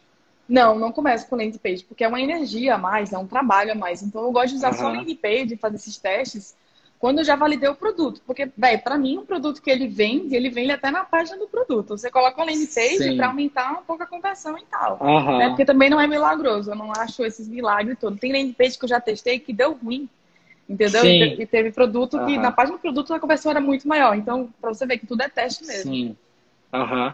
E você gosta de trabalhar com produtos que têm variáveis ou você só gosta daquele produto que é um produto, resolve uma dor muito forte e acabou, não tem variável? Porque tem Cara, muita é... gente também que tem essa, essa dúvida. Sim. É, esse produto que eu estou escalando, ele tem variantes. Eu não fico apegada muito a isso, não. Mas ele tem variantes. Uhum. Tem umas cinco variantes. E você deixa cinco lá ou você anula quatro e só deixa, vamos supor, se tem cinco, você só deixa uma? Eu deixo cinco porque assim são bem relevantes. Mas assim, ah. se o produto ele tem 15 variantes, obviamente eu vou chutar, porque senão a pessoa vai entrar no paradoxo da escolha, né? O quanto menos opções Sim. você deixar para o seu cliente, melhor. Legal, não, com certeza. E depois para pôr uma landing page com variável, esquece. É, então é importante, daqui é. a pouco você vai saber qual que está vendendo mais da variável e você pode decidir escalar mais aquela ou você deixa na página do produto. É, então, gente, Exato. não perde tempo fazendo landing page no início. É até legal, né, fazer, porque você vai aprendendo a fazer landing page, né, se você for fazer. Mas se você ainda não está não tá tendo resultado com dropshipping, você focar em landing page é um custo de oportunidade tremendo, né, Ana? Nossa, com certeza. Poderia estar fazendo outras coisas, melhorando a copy, nos anúncios, Sim. se aprimorando em outras coisas. Sim. É muita energia que você gasta. Muita energia. No início eu fazia mais- landing page sozinha. E eu virava a noite fazendo landing page, meu Deus do céu. Mas, mas hoje você faz uma em o quê? Cinco minutos? Dez no máximo? Eu Como é delego. que tá? Eu delego. É, você nem faz, né? Mas se faço, você fosse, se você fosse fazer hoje, com toda essa experiência aí do drop, você consegue. Ah, não, deixa eu te fazer essa pergunta, porque eu até estava falando na minha mentoria que a habilidade mais crucial para um dropshipper ter na atualidade é fazer o quê? A parte de teste de produto em tipo duas horas. Se você conseguir fazer o processo de achar, minerar um produto, achar ele, colocar ele na loja e anunciar em duas horas, meu amigo, você vai ser o melhor dropshipper que tem no mercado. Porque eu, eu devo fazer em média, e eu vou até gravar na mentoria, eu vou fazer na prática, eu minerando, eu vou achar e vou colocar ele e vou subir o produto em menos de. Pô, espero que uma hora, se a internet deixar. Mas, tipo, é crucial você fazer isso. Você não acha, não, Ana? Com certeza, cara. Com certeza. É, E a pessoa não ficar racionalizando, né? Pensando muito tempo, ah, não sei o que, eu boto esse Aham. produto, não sei o que, demorando. Cara, quando eu vi esse produto, eu botei bem rápido. Acho que eu demorei, assim, no máximo uns três horas para colocar tudo. Porque Legal. foi bem fácil, contar o criativo, rápido, ia lá, mexia, já ia numa tacada só. E você acha que essa é uma das habilidades mais importantes para quem está começando? É, ou não? Essa parte de testar um produto. Porque, pô, dropshipping tem mais de sei lá quantos milhões de produtos. E tem gente, eu tenho certeza que você já ouviu isso. Ah, desisti do dropshipping. Quantos produtos você testou? Ah, testei dois, ou testei cinco. Aí é cinco smartwatches diferentes, né? É. Acontece muito. Meu Deus, mas é, é. Nossa, é muito, muito. Acontece muito isso, cara. Mas isso aí vai te poupar muito tempo. Eu acho que essa agilidade você vai aprendendo com o tempo, vai ficando mais rápido, Sim. né? Porque no início é, Aham. você é mais lento, é normal. É tenso, é tenso. Eu lembro É que eu tenso. passei uns três dias para fazer isso daí. Eu também, pra Mas- montar minha loja, eu demorei uns quatro dias pra rodar o produto. Eu ficava, ai meu Deus do céu. Sim, vai dar certo ou não, mas se vocês aí que estão em quarentena, se você quer ficar, ser um dropshipper bom, a única coisa que você precisa fazer, não precisa nem gastar dinheiro, tá, gente? Vocês não precisam nem gastar dinheiro. Você vai, minera um produto, faz todo o processo e coloca na sua loja. Tenta fazer, faz uma competição com a galera aí de grupo, de, de dropship, que a galera tem um monte de grupo de dropship, eu É. nem sabia. Tem vários grupos. Eu não tô aí. em nenhum. Eu também não. Mas tem vários no WhatsApp. Então eu só sei porque tem gente, tem, tem gerente meu que tá nos grupos só para supervisionar. Mas, pô, faz esse, faz esse jogo aí, tipo, pega um produto, joga ele na loja que você vai, vai ter uma habilidade de construir copy. Você vai. Cara, não- você não vai nem anunciar, então não se julgue, ah, ficou ruim, ficou feio. Só faz o processo que você vai ficar acima ali de 98% dos dropshippers que tem no mercado, porque essa é uma diferença crucial da Ana, que tem 19 anos e tá onde ela tá hoje, de mim, onde eu tô hoje, que a gente faz isso na pele todo dia, ou todo, toda semana a gente tá fazendo isso. É, já tá dando quase o final. Nossa, a gente falou muita coisa, velho. Passou voando, mano. Deixa eu abrir uns comentários aqui para ver se tem alguma pergunta pra gente responder pra galera. Bora. Ou não sei se a galera quer terminar a live ou se quer continuar ouvindo a gente falando um monte de asneira aqui. Na verdade, não. Só passamos sacada violenta aqui para quem quiser ah, seguir. É verdade. Manda aí algumas Vários dúvidas insights. que vocês têm. Eu Manda acho que aí. aqui travou os comentários. Travou? Acho que tá indo agora. Deixa eu ver. Tá aparecendo as pessoas comentando pra tudo que aqui travou. Aqui tá aparecendo. Não tô vendo. É, tem gente perguntando aqui quanto paga pelo suporte, Ana, de que você fala que você terceirizou. Sim. Ah, depende das funções que a pessoa executa, né? Tem suporte Aham. que ajuda em outras coisas e tal, mas em média ali é 1.500, 1.200. Dá para começar Top. a delegar o suporte. Top? Quanto tro... Quando troco de produto tem que fazer outra loja, Deus me livre, Matheus. Não faça Jamais. isso. É, vou testar produtos agora. Liberei oito hoje para loja. Pô, Nossa. O Tiagão aí trabalhou hoje. Repete o nome do site para encontrar suporte. Workano, é, né? Que você falou? É, Workana. W-O. Eu só não posso. Eu vou escrever aqui, ver se aparece, que o meu tá travado. Escreve aí. Ó, Workana. Tem, tem, tem gente querendo saber a porcentagem de custo por visualização e finalização do produto. Então faz assim, o produto é 100 reais. Fala pra gente as porcentagens ali que você diria. Visualização de conteúdo e de finalização de compra, tu falou? E, isso, isso. Não, visualização de conteúdo, eu acho que é padrão para todo mundo. Não, não varia muito do ticket do produto. Assim, abaixo de 60 centavos, tá bom. Uhum, e sim. finalização de compra, para mim, não pode passar de 30% do ticket do produto. Então, se é 100 reais, dinheiro, seria 30, é. 30 reais ali, no máximo. É, para você não torrar dinheiro à toa, né? Aham.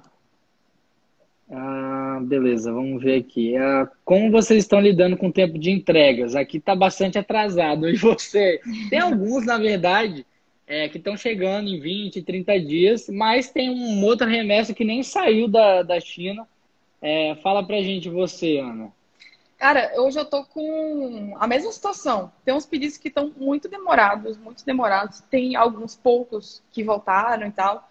Mas eu não estou sofrendo muito com isso, em questão de logística, não. Estou enviando pelo Ali Standard, né? O que parou mesmo foi o ePacket. Quem estava com o ePacket, meu, não sei como é que tá a situação aí, mas é... o meu fornecedor também depende muito da cidade que ele está situado na China, né?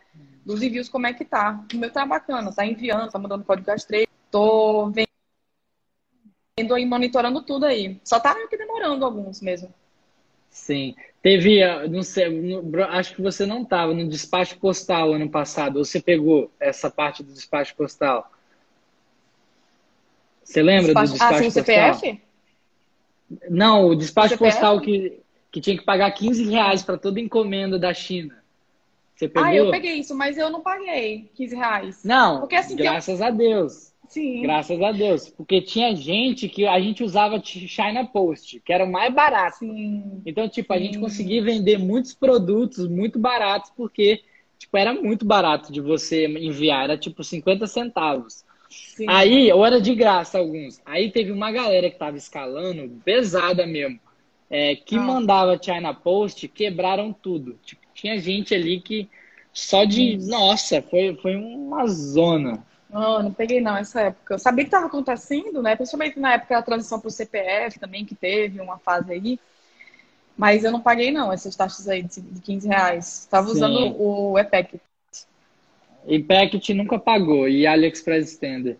É o maior problema é. do drop hoje é o frete ou a alta do dólar, Ana, para você? Cara, é o frete. O frete. Por quê? Sabe qual é o markup que eu tô nesse produto aqui que eu peguei? Cinco vezes o markup que eu tô. Eu tô Nossa, que absurdo. Rafael. Que absurdo. Absurdo. E pra escalar tá lindo. Pra escalar tá lindo. Você então, tá cara, vendendo o quê? Meu Deus do céu. e, e o dólar aí, cara, tá assim. E no AliExpress, cara, no AliExpress ainda. Eu vou procurar fornecedor fora, né? Está no Alibaba, mas com o preço Nossa. do AliExpress, tô com marca de cinco vezes. E, cara, dá para encaixar na precificação. O dólar não é um problema nesse momento. É, o, o dólar um é de agregar boa. valor e encaixar nos seus custos. Agora a questão é o frete mesmo. Você tem que selecionar, tem que conversar com o fornecedor, ver se está tudo bem, está tudo certo e fazer realmente os testes aí. Né? Essa parte mais complicada que está tendo hoje em dia, mas eu não Sim. acho também muita dor de cabeça, não.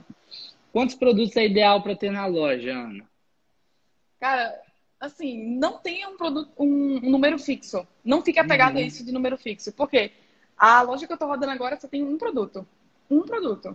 Então, cara, teve lojas que eu escalei com vários produtos, né? Uhum. É, não, eu não fico muito apegada a isso. Qual é o, o ponto-chave que eu recomendo que você faça? Você estruturar a loja de um modelo que gere credibilidade. Né? Porque Sim. essa loja que eu tô, ela só tem um produto, não tem mais nenhum produto, mas ela está estruturada muito bem. Né? Ela passa credibilidade, ela tem o selo de garantia, ela tem uhum. a página inicial bonita. Então, acho que esse é o ponto mais importante de todos. Não ter vários produtos. Também, também principalmente, se você fizer isso, às vezes pode até ser oposto. Produtos muito diferentes, as pessoas acham estranho. E vai achar, por que loja é essa? Vendendo um negócio bebê e um negócio para cachorro e um negócio smartwatch ao mesmo tempo e um negócio para casa. O que, que, é isso? Isso é a, a americana? Aí é. fica muito estranho, velho. Fica estranho. Mas tem que ter um limiar, né, de senso. Sim, é só você colocar a sua loja, loja Fakeanas. Aí já era, aí já era. É, você tem fornecedor nacional, Ana, ou você só faz drop internacional? Só tem o drop internacional. Massa. Só faço drop internacional. Ah, vamos ver. Tá, tá, tá. É, markup de 5 tem que gerar muito valor no produto, Ana? Assim, depende. Depende do, da percepção de valor que você está passando para aquela pessoa. Né? Porque tem produtos que você pega e multiplica por 5 e eles não ficam tão caros assim. Mas uhum. tem outros que você multiplica e fica muito caro, né? Fica muito caro, fica Sim. inviável. Depende muito do produto que você está trabalhando, velho. Depende muito. Então, é, se você for aumentar o markup aí do seu produto, consequentemente, e possivelmente você tem que aumentar também o valor e a percepção agregada nele, formar um uhum. branding uhum. na sua loja, né? É, maior. Eu acho muito bacana você montar meio que uma, uma, uma loja para aquele produto, né? É pegar o produto e meio que fazer uma marca daquele produto, né? Na loja e vender ele. Sim. Eu acho que isso aí aumenta muito a percepção de valor. Que as pessoas veem que você está em jogo sério, ah, né? Naquela loja. Markup de 5, eu vou te falar, é, é, é, animal. Se você conseguir um markup de 5, você é um. Pô, eu tô impressionado. É top demais. Você está trabalhando muito agora na crise com produtos abaixo de 100 reais ou acima de 100 reais, Ana? Qual que você recomendaria, galera? Cara, ticket menor. Ticket menor.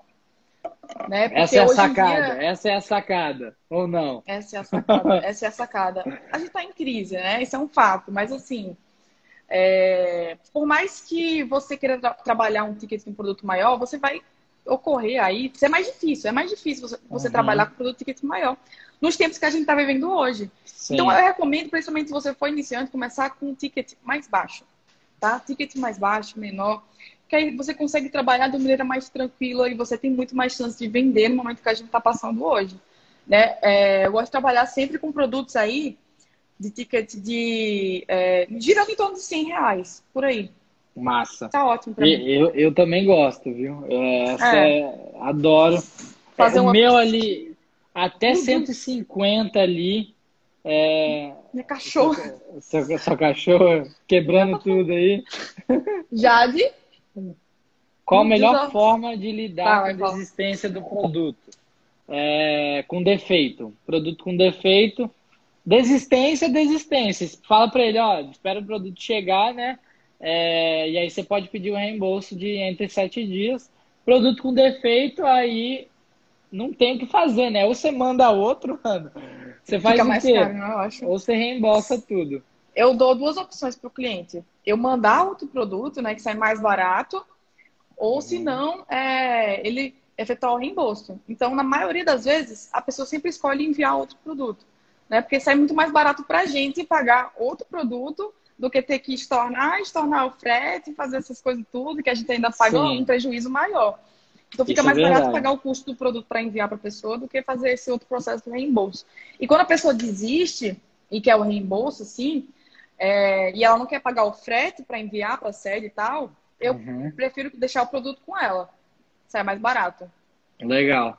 É, eu, eu, nessa pegada também. É, como onde minerar produto? Tá, vamos lá então.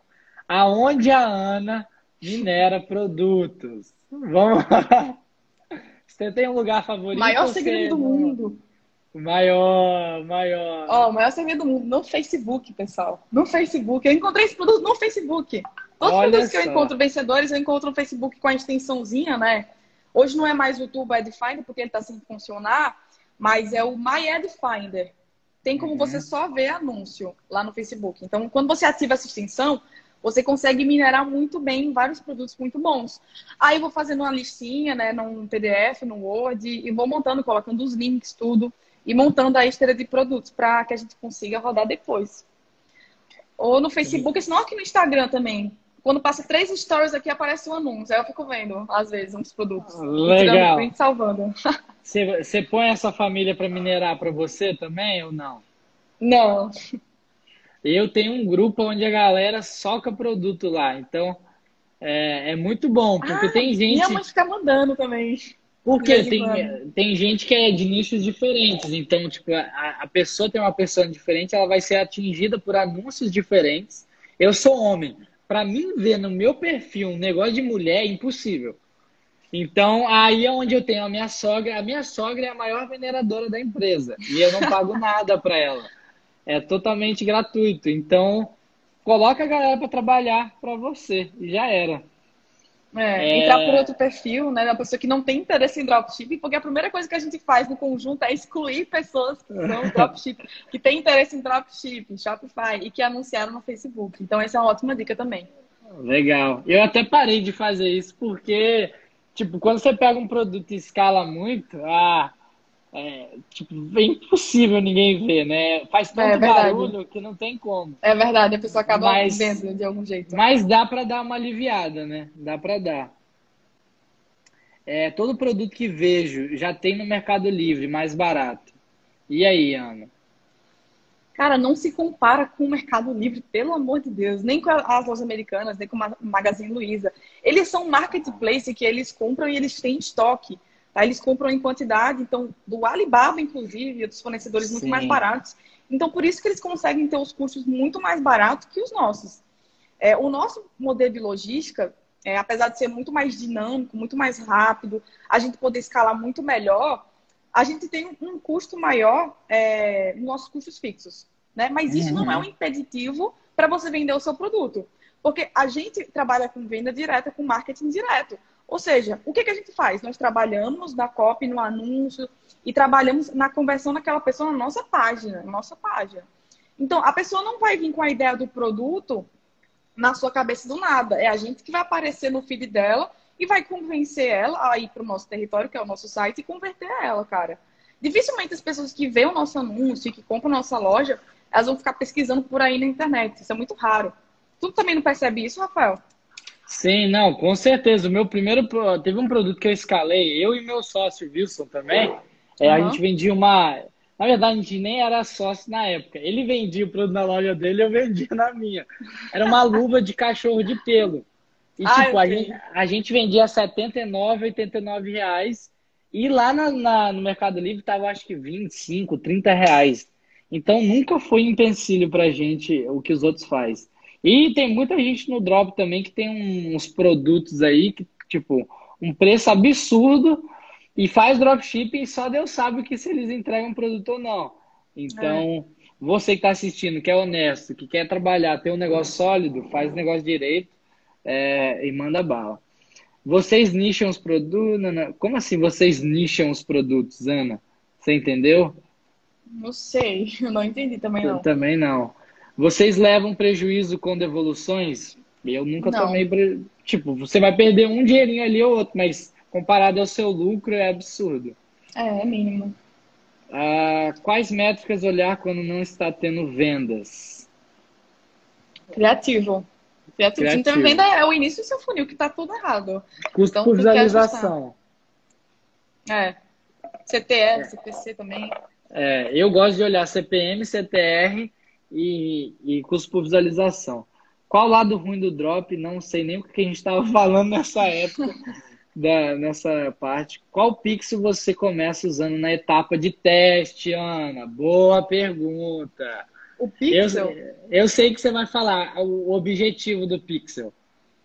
O objetivo do Pixel? Ah, sim. Conversão para compra. Evento para compra. Sempre. Sempre, sempre. cara. Sempre. sempre. Ainda mais hoje. Ainda mais hoje. Ó, antigamente a gente não usava compra três anos atrás. A gente usava. É, começou com finalização de compra, depois é foi para adição de informação de pagamento e hoje é, é, compra na veia, sacou? É compra na veia. É, ah. performa melhor com compra. Quantos produtos tenho que vender para poder saber que preciso escalar, Ana? Cara, você escala de acordo com as suas métricas. De, de acordo com as suas métricas, não com a quantidade de produtos que você está vendendo aí. Se você está vendo que você está pagando muito barato pela compra daquele produto, que ele está performando bem, você vai lá e escala. Ó, tem uma pergunta da Luana aqui. Quais cores da loja converte mais? Interfere? Hum, ótima pergunta, ótima pergunta. Ó, psicologia das cores. Aí eu não vou entrar muito nesse assunto, da psicologia das cores. Mas o que, que eu acho, pessoal? Ó, é, quando você for fazer um botão e adicionar o carrinho, coloca verde. É bacana colocar um verdezinho assim, gera mais confiança, credibilidade. Né? Mas assim, questão de cor da sua loja, você não precisa se preocupar em ficar colocando cor da psicologia das cores na sua loja o tema todo. Tá? Usa só encantos estratégicos, aí que está um ponto. Na sua loja, é preferível que você faça é, até no máximo três tons de cores, para não ficar bagunçado. Eu vejo loja que você coloca tudo colorido, assim, tipo um negócio estranho. Os textos rosa, roxo, não sei o que, verde. Então, não gera credibilidade isso, né? É uma coisa que eu percebo muito. Então, se limitar a ter três tons de cores, pegar uma paleta de cores aí e manter um padrão na loja, gera muito mais credibilidade e aumenta aí a estética, né? Visualmente falando. Acho bem bacana. Sim, legal. É, tem. Pô, é só você pesquisar aí, você quer saber psicologia de cores, cada cor. Eu vou te falar uma que eu uso muito, eu gosto. É o. Se você pegar o Wish, é, a cor azul também, ela passa credibilidade e confiança, a cor azul, na psicologia de cores. Então, é uma das cores que até a loja da minha, da, da minha mentoria Skin the Game, que eu abro pra galera, ela é toda azul. Porque, tipo, eu tô tentando imitar, tipo, um Wish da vida, que é todo azul. Sim. Então, é nessa pegada. Eu tenho uma pergunta boa aqui. Como você sabe, Ana, se um produto já está saturado? Cara, os custos ficam mais caros. É uma coisa nítida, uma coisa nítida. Claro, você tem está mais caro, o teu início do funil está mais caro. É, você já testou vários criativos diferentes, né? Então você abriu aí o teu leque de possibilidades e realmente viu que o teu problema não está no teu criativo, nem na tua copy, nem na tua estratégia, mas sim naquele produto, né? Porque mesmo assim, fazendo as alterações e aumentando o teu leque de testes e possibilidades, você viu que o problema está no produto, né? Que está mais caro, os custos caros. Então, vai nessa linha aí. Sim, é, é com certeza. Tem, uma, tem muita gente, Ana, mandando mensagem aqui querendo saber de escala. Eu é. não, não sei nem se a gente deve entrar nesse tópico, Mas eu quero te fazer. Calma aí, cadê a pergunta? Ó, tem gente perguntando seu produto. É, vamos falar um pouquinho de escala, então, que eu acho que, acho que vai ser legal para a galera. É, tem gente perguntando o markup que eu uso. Eu gosto de trabalhar com 2.75 ou 3, tá? É, mas aí depende, tem produto que é low ticket que você consegue fazer um markup maior. É, então vai variar, sacou? Vai variar mas em média 2,75. Vamos falar de escala então, que eu acabei só tem mensagem de escala aqui. Acho que fizeram um grupo Bora. só para não. Vamos falar de escala então. É... Tá, o produto está vendendo, você já testou ali, as métricas estão perfeitas, Ana. E aí? Sim. Primeiro, eu vejo como é que está a margem de lucro daquele produto, a porcentagem, se está boa, se está ok. É, você usa o Profify, meu... Ana, ou não? Você faz planilha, Eu tô fazendo uns plan... testes com ele agora. É na... Massa. Tô fazendo os testes. Eu tô gostando, assim. Só que o problema é que eu, eu troquei o gateway, então tá meio bagunçado, eu tô ajustando isso. Mas eu tô fazendo, uhum. tô gostando bastante, eu indicaria. Mas é o seguinte, Legal. eu olharia, primeiro, a, a margem de lucro daquele produto. Segundo, o meu caixa. E terceiro, as minhas métricas. Né? Porque você tem que ter Legal. caixa no início para você inserir e ajetar lá no anúncio lá uhum. nos anúncios, né? Então, cara, três pontos. Margem de lucro daquele produto, markup e tal. Se tá com uma margem bacana para você escalar. É, qual a margem que você recomenda, na cara, para você começar a escalar aí? Seria boa, considerável. É, no total aí, uma margem é, de no mínimo 20% para você começar a escalar. 20% tá bom, para você ter um espaço aí, depois estabilizar, né? Porque você tem, quando você entra em escala, a sua margem ela diminui. Você está investindo mais em uhum. anúncios. Então Sim. você tem que passar por esse processo de uma maneira confortável e tranquila. Então por isso você tem que começar com uma margem um pouco maior. Né? Então, investimento para escalar nos anúncios e vai com tudo, vai com tudo. Se as métricas estão boas, está vendendo, está dando lucro principalmente, né? Aham, é, vai com tudo. Tem uma só que eu adicionaria, que para mim, pelo menos para quem eu vejo, que é conversão de boleto. Você tem um entendimento da sua conversão de boleto, porque quando você começa a escalar sem saber a métrica de conversão de boleto, é, você pode estar tá dando um tiro do pé. Tem produto que conversão de boleto, tem gente que tem 80% sem fazer nada. Tem produto Já que é 70, também. tem produto que é 50. Mas se o seu produto for um que, tipo, é 10% de conversão de boleto, aí eu já ia me preocupar. Pelo menos ali eu gosto de trabalhar com 25% a 30% de conversão. Aí dá para escalar de boa. Então, para você saber isso, e esse é o ruim de escalar, é, porque a gente fica muito com vontade de escalar, né? A gente já quer sentar é, o dedo. Tem que saber os dados, velho. Mas se tá tendo um lucro com cartão, tipo, eu já começo a escalar também, que nem doido. Eu acho que o seu produto aí é lucro com cartão, já é um lucro bom, né? É, é. é. Então, mas o ideal mesmo é você esperar ali. É, pô, você vai ter que esperar sete dias mais ou menos para saber exatamente a conversão. Geralmente os boletos caem terça-feira em diante. Então, você começou a escalar na terça, na terça que vem vai cair um monte de boleto, aí você vai saber mais ou menos quanto que é essa conversão. Mais ou menos, tá? E aí você pode é. falar, hum, beleza, então já tô com lucro com cartão. Mas os meus boletos, aí já era. Aí você. É, aí tem uma noção, né? já... é. é. E sempre acompanhando os números, o lucro e tudo. Isso é uma coisa muito importante, Sim. né? Você ter organização dos seus dados. Eu, eu, uma Não fazer as cegas. Aí, é, eu acho que até hoje a gente usa planilha aqui nas empresas, porque, infelizmente, eu vou falar uma coisa: eu já vi ferramentas é, falharem muitas vezes. Teve uma mentorada minha, ela vendia 80 mil por dia, Ana. É, ela vendia um produto, eu vou falar que tá super saturado, era um, um elefante. Aquele de bebê dormir, é. sabe? Sabe? Ela vendia 80 mil Sim. por dia. E teve um problema na integração com uma das ferramentas e, tipo, ela gastava muito dinheiro com ads, 10, 20 mil por dia. Porque a gente sabe que para vender mais, você tem que injetar mais dinheiro, é a lei dos negócios, é a lei da vida. E aí teve um erro na ferramenta e, tipo, ela não calculou por uma semana e ela foi ver que, tipo, opa, tem algo errado aqui.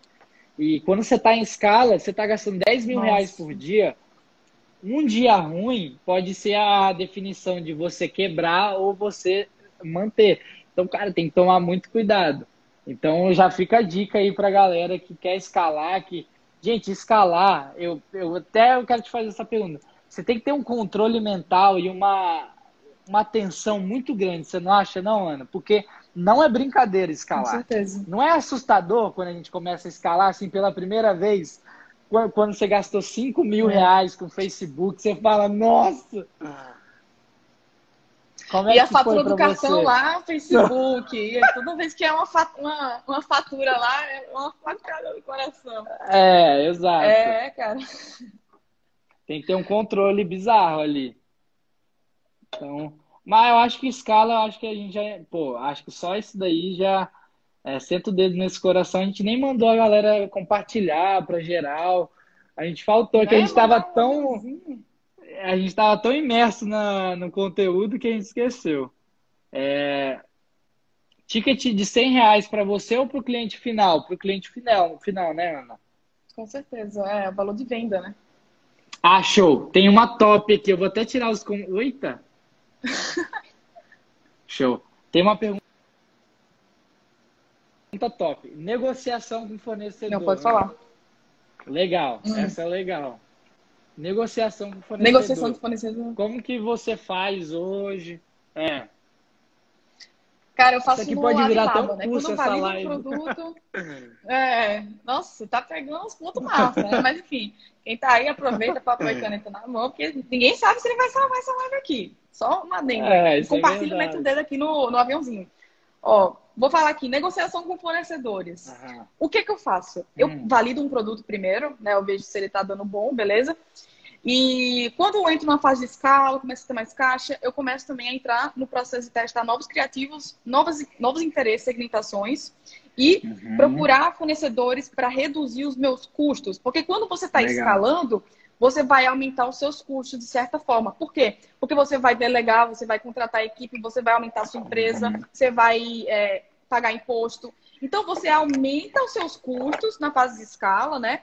Para depois você é, abaixar, de certa forma, é, negociando os seus custos com fornecedores. E, cara, você fazer isso é a coisa mais importante que você pode fazer no momento de escala, porque qualquer porcentagem, qualquer coisa é, no valor do teu produto já faz uma tremenda diferença no teu lucro. Já faz uma tremenda diferença porque você está escalando, eh, tem muito volume de pedidos, muito volume de pedidos. Uhum. Então, uma aumentada na conversão, uma redução de custos já, já faz uma grande diferença. Né? E como Sim. é que eu faço esse processo aí de conversar com fornecedores externos? Eu valido o produto e eu vou no Alibaba, coloco a imagem do produto e vou conversando, separo aí no mínimo 20 fornecedores diferentes, né? 20 fornecedores diferentes. E eu falo com eles, abordo com eles também, é, peço o WhatsApp, se possível, né? É sempre bom você ter o contato do, do fornecedor no WhatsApp para conversar com ele e tal. É, até ter o momento aí de você ter o seu agente da China. E eu vou entrando em contato com eles e vendo quais é, que me atendem, que tem o meu produto e que podem enviar pelo frete que eu falo lá, e que, principalmente, que fazem dropshipping, porque tem fornecedor que nem sabe que dropshipping existe. Então, Isso que explicar. Isso não é Alibaba. É. Então, você tem que meio que explicar para ele o que é dropshipping, ensinar um pouquinho, né, dependendo do fornecedor. E se ele topar, cara, vai com tudo. Aí você pode pedir para ele fazer um link privado no AliExpress e você cobrar, é, ou ele cobrar uma porcentagem em cima disso. Ou se não, você pode exportar os pedidos em planilha, né, em CSV aí, para ele Sim. processar tudo. Então tem essas duas maneiras aí. Isso já é mais avançado para quem está é, falando. É, pô, a galera fazer isso. É, então, gente, entenda, vocês estão fazendo as perguntas, isso aí você vai usar na hora certa, porque para vocês hoje entrarem em contato com 20 fornecedores, seu produto nem é bom ainda, você nem está vendendo, aguenta os cavalos aí, mas, pô, você já achou que, tipo, muitos fornecedores que enviam direto do Alibaba pro, pro seu fornecedor, seu cliente final, você já conseguiu fazer esse trâmite? Eu já consegui, mas é bem difícil, né? É bem difícil. Sim. Principalmente você encontrar um frete que atenda às suas necessidades, porque a maioria dos fretes são muito mais caros do que no AliExpress. Sim. Então você tem que fazer um jogo de cintura, você tem que negociar com eles e realmente provar que você é uma empresa e dar, é, mostrar a credibilidade, né? Olha só, eu tô com esses pedidos aqui nessa semana, eu pretendo aumentar, pretendo formar uma, um negócio de longo prazo com você. Uhum. Então é assim que você aborda ele e vai fechando o negócio, né? Negociando aí as Sim. taxas e os fretes, principalmente. Encontrar um frete oh. que entrega aqui pro Brasil. Aham. Ô, Ana, eu vou fazer uma pergunta aqui. É, eu, eu recebi essa pergunta, eu me poquei de rir. Eu vou encerrar a live daqui a uns sete minutos. Uhum. Mas eu acho que essa, essa daqui é legal. Você confia nos seus fornecedores? Me fizeram essa pergunta. Cara, eu, assim, eu confio, eu quero confiar. Eu, eu quero, quero confiar, aí que tá, entendeu? É. Eu quero confiar. Porque eu fico vendo algumas coisas que acontecem, mas a, ah, graças a Deus não aconteceu nada comigo, comigo em relação ao fornecedor. Nunca levei essas coisas em golpe, nem nada do tipo. Então eu Sim. quero confiar, eu confio. E eu faço todo o processo para que seja uma coisa benéfica para ambos, né? Benéfica para ambos. E sempre demonstrando muita autoridade, muito respeito na negociação. Sim. Ó, de três anos de dropship, eu nunca confiei no fornecedor, tipo, confiar, mas eu tenho que confiar de um, certa, um certo nível. Infelizmente. É. Querer é, confiar. Jeito, o único jeito é você ir lá para a China, ter alguém que você conhece muito próximo, e até isso também é difícil de, pô, os chineses querem fazer negócio com todo mundo, eles são máquinas de dinheiro. É, então, tenha é. um leque de fornecedores também ao, ao, seu, ao seu botão ali. Porque, olha só, eu já tive cada perrengue, eu já tive perrengue com fornecedor. Tem fornecedor que acabou o estoque de uma cor do produto e eu e geralmente landing page eu só vendo uma cor. Acabou a cor que eu vendia, ele decidiu não me falar, começou a enviar uma cor totalmente diferente. Nossa. E aí? E a gente só Nossa foi descobrir senhora. quando começou a chegar os produtos. Meu Deus do céu, chega na agonia. Não. Então é da agonia, viu? E era um fornecedor privado que eu confiava. E ele teve essa ideia maravilhosa de fazer isso. Então, tipo, aí eu que eu tô tentando ser, eu tento desenhar para o fornecedor, ó, ó, olha só. Então eu pego todos os meus erros que eu já tive e falo para ele, ó, se acabar o estoque dessa variável, você não vai enviar outras cores. Você vai entrar em contato comigo e aí a gente vê um jeito. Ou compra com outra pessoa ou não envia, porque não tem nexo. É, então eu já estou sendo mais detalhista, mas, pô, é, é. já passei uns perrenguezinhos. É... Estabelecer umas regras mesmo. Sim. E cultivar é. a transparência, né? A transparência aqui. Sim. É, tipo, até tem, tem fornecedores que tem galera, tipo, eles enviam para você e você paga depois. Esses daí são os melhores. Você quer um fornecedor bom, é um fornecedor que faz isso para você. É. Uh, uh, vamos ver aqui. Qual a extensão que você falou, Ana? My Ad é, Finder, né? É, eu vou escrever aqui. My Ad Finder. Escreve aí. Deixa eu ver aqui. My Ad eu... Finder.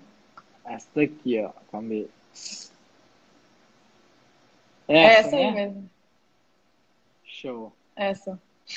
Então a galera tira print aí, depois vocês vão ver é, e mandam bala, tá? Ah, usar um produto que alguém está vendendo dá resultado, Ana? Me diz aí. Cara, depende do produto.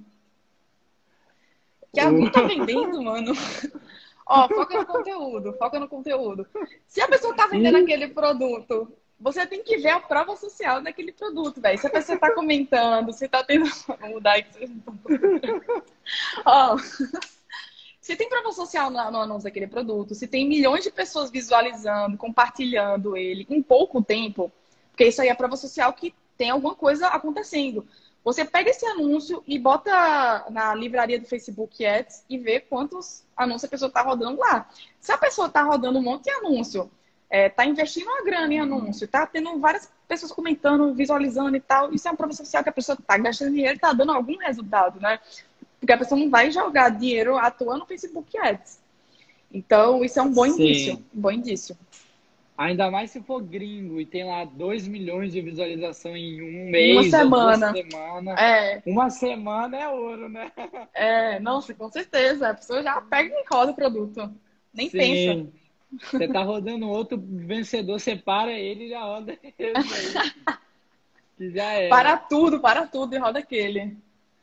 Uhum. Tô vendo se tem mais a, alguma. Uma, nossa, tem muita, muita mensagem. Quando abrir um CNPJ e não ter problemas com a Receita Federal? Eu tenho, eu tenho mentorados, Ana, que é, é eles trabalham na Receita Federal, pra você ter noção. Nossa! É, então é bem interessante esse relacionamento. Cara, quando passar do limite pessoa física, você procura um contador para já regularizar isso aí, a sua operação. Sim. É isso aí. É... Tem gente fazendo pergunta polêmica aqui, eu vou até passar. é, qual é o canal de exportação mais confiável? Como assim canal? Não entendi. É o frete ou é o site? Eu também não entendi. Qual plataforma de Ana, você... que você usa? Clávio. Clávio, Clávio. Monstra, monstra. É, o que, que você ia perguntar? Tinha alguém perguntou o que, que você estava lendo? Diz aí. Que, que alguém perguntou se eu sabia qual era a sua loja. A minha? Vixe, eu não é, sei se ela Cara, sabe. Cara, pergunta nada sei. a ver, mano. Eu não sei. Ó, eu não sei, eu não sei, relaxa, eu não sei. Tem gente que sabe minha loja. É... Mas eu fiz nem a minha, então essa é a sacada. É, vamos ver mais o que uh, sugando todo o conteúdo. Mais algumas dúvidas, galera, antes da gente finalizar. Eu também não quero é, tirar o tempo todo da Ana. Fala da extensão de novo. É, pô, instala ela e, e bota, responde o Sobral. E Sobral clica no botãozinho. Sobral? Cadê o Sobral? Eu não vi também não a mensagem dele. Deixa eu ver aqui. Ele falou onde, galera? Ah, é, o Subido tá, tá me seguindo.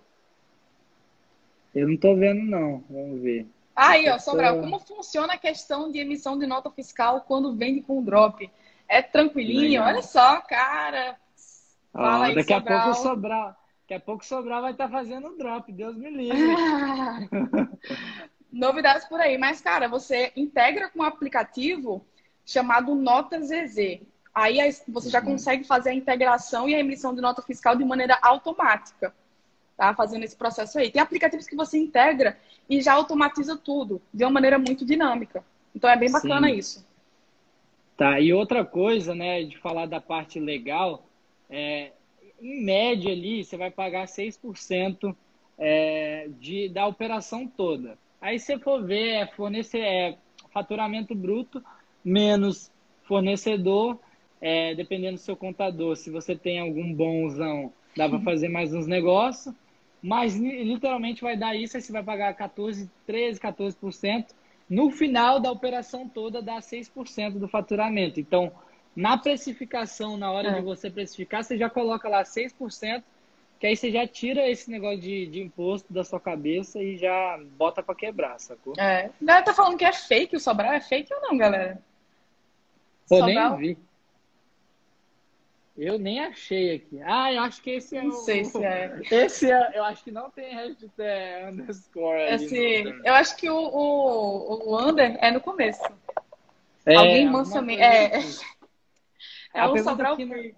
Ah, cadê? Vamos ver. Ah, não... São. O que, que é? Fala, lá, lá, lá. Eu não sei, gente. De quantos em quantos dias vale a pena mexer no anúncio, Ana?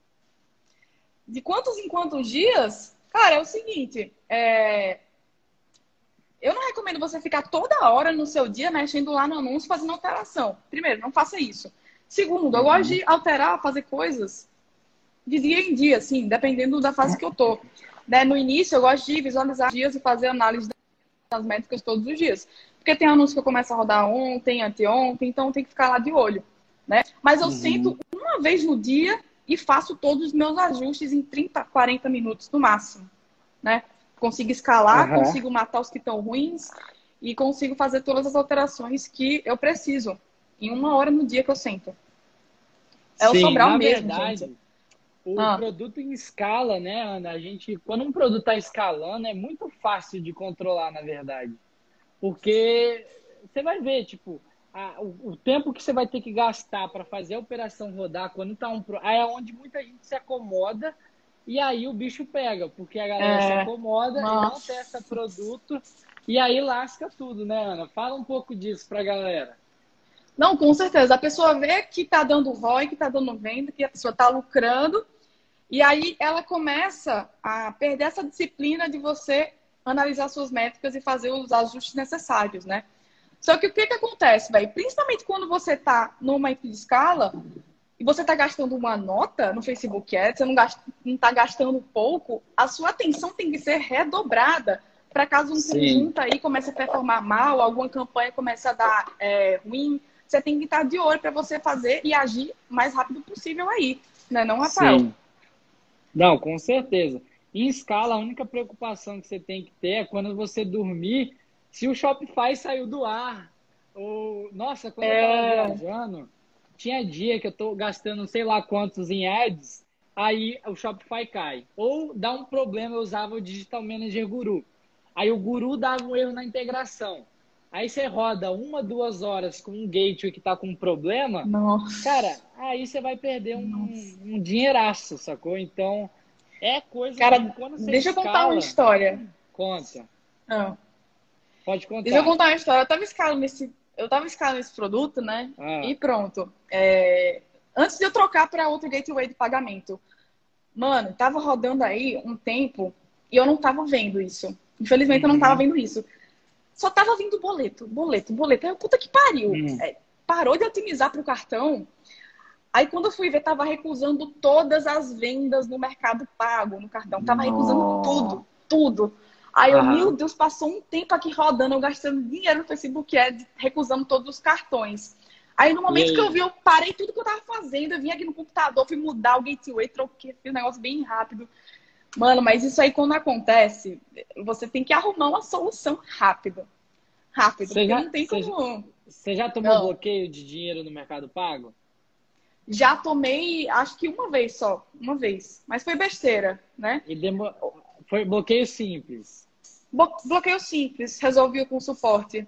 Mas esse Legal. negócio de recusar cartão já aconteceu algumas vezes comigo. Aí, como eu tava escalando, eu não ia ter uhum. paciência para entrar em contato com o suporte para resolver isso, encher o saco deles. Então eu fui lá e troquei de gateway bem rápido. Legal.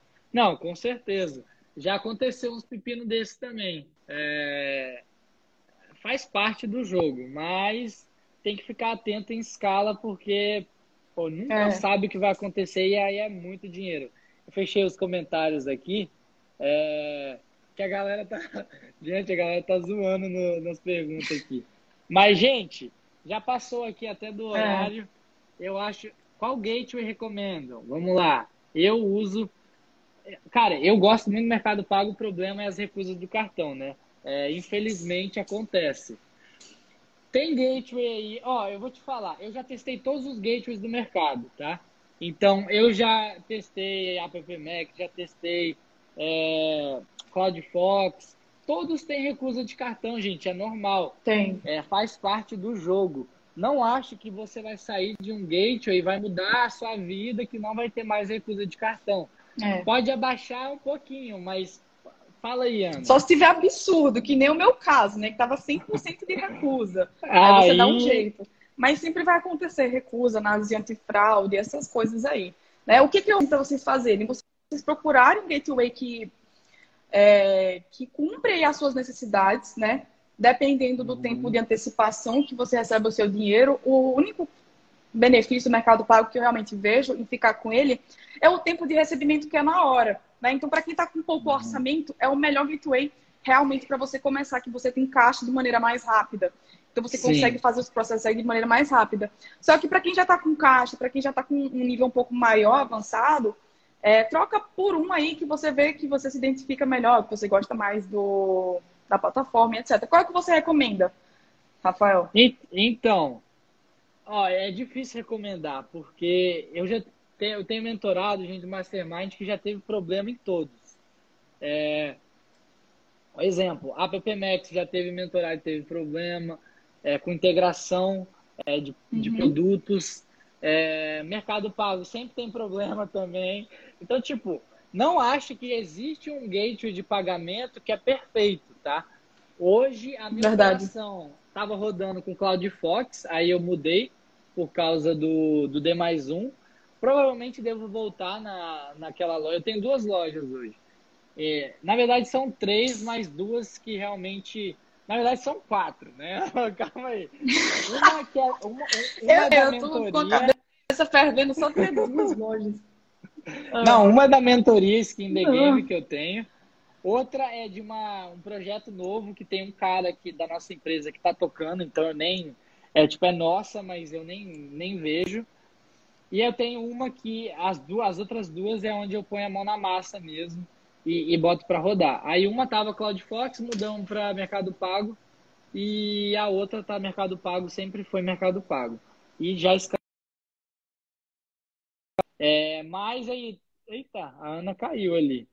Mas tem Cielo, que tem gente também que está tendo muito resultado com Cielo. É, a PP Max também tá, tá começando a ficar cada vez mais forte. Calma aí, Ana voltou. Deixa eu chamar ela. Caiu. Ixi, já te chamei, Ana. Aí. Tinha caído aqui. Aí voltou. Aí, beleza. Aí eu, eu tava falando, tem a Cielo também, tem muita gente falando muito bem da Cielo. É, que a, o truque da Cielo é o seguinte, você vai rodar cartão de crédito na Cielo e boleto no Mercado Pago, tá? É, é esse é o jeito. Vamos ver aqui. Tem Boa. uma pergunta. Deezers ou Obelo, Ana? Qual que você gosta de usar? Deezers, com certeza, Deezers. De graça. Meu Deus Eita, do céu! Que susto! Meu... escutou isso, velho? Meu Deus do céu! Ai, que gostosa! Gostosa demais. hein, deixa eu te perguntar, tem muita gente mandando. Cara, tava fazendo uma loucura, vai, fala aí. Tem gente falando seu curso, seu ah. curso aqui. Fala só um pouquinho, vai Pessoal, abrir dia 17 o seu curso, né? Sim, vai abrir dia 17, pessoal. Até lá, eu já vou estruturar melhor uma semana de lives que a gente vai fazer. E perto da data, eu já vou falando e entrando mais no assunto Massa. aí do curso, tá, pessoal? Então aguentem aí. Dia 17 coração. de maio. uh, o seu produto, Ana, boa. Acho que para encerrar a gente pode fazer essa daqui. Seu ah. produto tá dando muito boleto, porque vamos falar de boleto para encerrar. que boleto é uma dor de cabeça para a maioria dos dropshippers aí, que acham que é um problema. Seu produto hoje está dando muito boleto, como é que está ele, o andamento aí? Cara, ele tá com a taxa de conversão boa em cartão, né? Se eu for colocar só em cartão no Facebook Ads, ele já tá dando uhum. positivo, vai positivo só com cartão. Massa, né? Então, o que vier massa. de boleto dele é lucro, é lucro. E o, o que, uhum. que eu uhum. faço? Eu não acho que boleto é um bicho de sete cabeças, né? Você tem que só tra saber uhum. trabalhar ele bem e realmente manter a sua média, ter o seu dado na palma da sua mão de taxa de conversão de boleto, para você meio que ter uma previsibilidade na hora de você escalar o seu produto. Uhum. Então, aí que está ocorrendo aí com esse produto. Eu estou sabendo as taxas de conversão dele, do boleto, estou tendo os dados nas minhas, nas minhas mãos, estou fazendo também planilha para juntar tudo, fazer um relatório depois. Então, estou mantendo bem a organização dele nessa questão de escala aí. Massa. É, boleto, gente, é aquilo. É, tem produto que tem 70%, 50%. Muita gente acha que no início. É, eu, eu tenho até um negócio ali do meu. Que eu fiz no meu Instagram. Se era boleto ou cartão, a primeira venda, e uma mulher ficando louca lá. E, e tipo, boleto, gente, é bom, né? Tipo, mas às vezes não vai converter, infelizmente, é a natureza do mercado brasileiro. Mas você tem que saber jogar o jogo do boleto, entender que ele, ele faz parte do seu negócio, ter gente para converter os boletos ou cartão recusado. Exato. É, cartão recusado e boleto são os principais. Esquece carrinho abandonado se você não tem equipe para isso ainda. Foca no boleto, é, em converter. Exato. E, e se o seu, seu produto não está dando ROI com você fazendo todo o ecossistema. Qual que foi o termo que você usou, Ana? Você falou o um tema? você falou. Não, o termo. Sim, uma orquestra falou. bem ensaiada. Orquestra. É. Isso. Tem, tem que estar tá todo mundo afinado ali. Eu, por exemplo, nunca ia tocar numa orquestra, porque, meu Deus do céu. é, mas entenda que é todo um mecanismo por trás que você tem que estar tá rodando. E, cara, dropshipping não é fácil, é difícil, mas é simples. E quando você entende tudo isso, é, palavras de motivação, Ana, para a gente terminar aqui a live. É, manda aí uma palhinha de motivação para essa galera e, e bora. Motivação? é. Cara, a única coisa que eu tenho que dizer sobre motivação é que todo o seu esforço que você está colocando agora, né, que você está iniciando, ele vai ser recompensado. Ele vai ser recompensado, porque eu já estive nessa fase, eu entendo muito bem. Porque no início eu era uma pessoa que passava assim noites viradas estudando, trabalhando. Eu me sacrificava mesmo o meu presente, sacrificava o meu presente para obter dias melhores no futuro. E foi realmente o que aconteceu. Porque eu tinha um propósito bem definido. Porque quando você não tem um objetivo bem definido na sua cabeça, você não vai medir os seus esforços. Né? Você não vai ter noção do que, uhum. se vale a pena realmente o que você está fazendo, né? Mas como eu tinha uma coisa muito bem definida na minha cabeça, eu conseguia trabalhar muito, eu conseguia me dedicar muito mais, eu conseguia me disciplinar muito mais, porque Sim. eu tinha um motivo muito maior daquilo tudo que eu estava fazendo. E realmente fez sentido. Ao longo do tempo, fui obtendo resultado. E, cara, só continua, só continua. E foca nessa única coisa que você está fazendo e faz até dar certo. Faz até dar certo. E sempre tem a mentalidade de aprendiz é, para lidar com os teus erros né, e aprender. Porque isso aqui é um jogo de processos em cada etapa você vai errar algumas vezes, né? Mas você tem que ser a pessoa que analisa o teu erro e, e, e que corrige aquele erro, que sabe onde é que está o erro e como é que você pode resolver aquele erro. E assim você vai indo subindo para cada vez mais o próximo nível. Sim, massa demais. É, eu vou falar uma coisa que mudou a minha vida, assim. É, muita gente não sabe, mas eu vendia seguro de vida antes. E, e cada venda que eu fazia era uma vida que eu mudava. E, e, tipo, eu achei que aquele emprego de seguro de vida seria o que ia mudar a minha vida, que seria a porta que abriu na minha vida para mim mudar de vida. E muita gente não sabe a minha história, mas aí essa porta fechou na minha cara e eu fiquei devendo mais de 20 mil reais de, de dívidas. Foi na beira dos 30 mil reais eu saí. Eu perdi meu carro, eu estava dormindo num sofá na casa do meu chefe com minha esposa, que eu não tinha dinheiro nem para comer, eu não tinha dinheiro para a gente comia repolho com miojo. E tipo, eu achei que aquela porta que tinha abrido para mim era a que a que ia mudar a minha vida e ela se fechou. E, e depois foi quando, quando ela, essa porta se fechou, outra abriu. Então, que foi do dropshipping, que eu comecei a fazer dropshipping. Meu primeiro produto mudou a minha vida. Então, eu sempre falo, tipo, portas vão abrir, portas vão fechar. Eu só consegui ter, eu tinha vergonha de vender. E o meu emprego de seguro de vida me ensinou, eu tinha que falar um a um com a pessoa, e ele me ensinou a ser um bom vendedor. Mesmo que eu quebrei, perdi meu dinheiro, enfim, é uma história longa, eu não vou contar aqui. Mas tudo que aquela porta fez na minha vida, aquela caminhada que eu trilhei, depois eu consegui reusar tudo aquilo que eu aprendi nas minhas empresas hoje. Então entenda que se uma porta abrir, cara, confie em Deus. E se uma fechar, confie em Deus que vai dar certo na sua vida. Ele está com você. Eu acho que é o mais importante é, é, ter essa confiança que, cara, vai dar certo. É só você manter que, cara, quem, quem é persistente vai chegar onde quer chegar. Então, é, sempre aprenda, tá? Nunca ache que você está fazendo alguma coisa hoje que vai ser inútil na sua vida. Tudo que vocês aprendem com dropshipping, é, cara, é literalmente você rodar qualquer empresa no mesmo formato de dropshipping.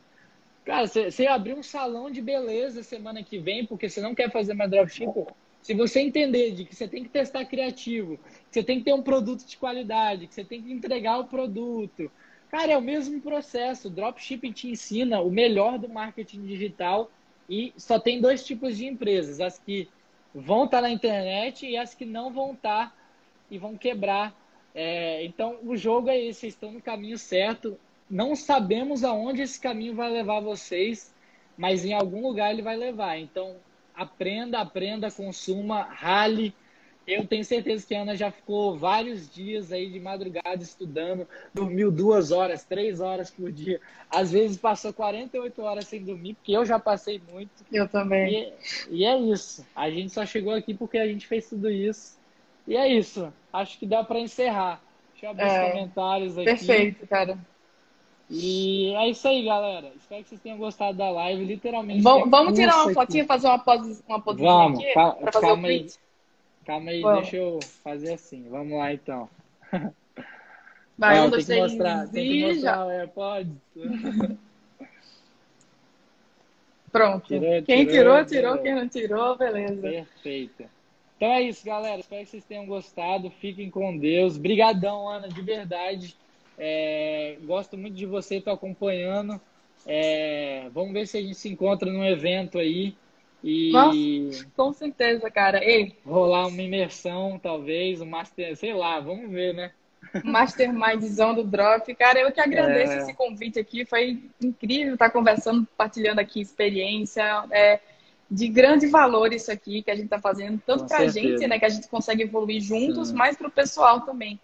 Né? Então, muito obrigada. Obrigadão, Ana. E é isso aí, galera. Fiquem com Deus. Tamo junto. Um forte abraço. Tchau, tchau, tchau pessoal. Tchau.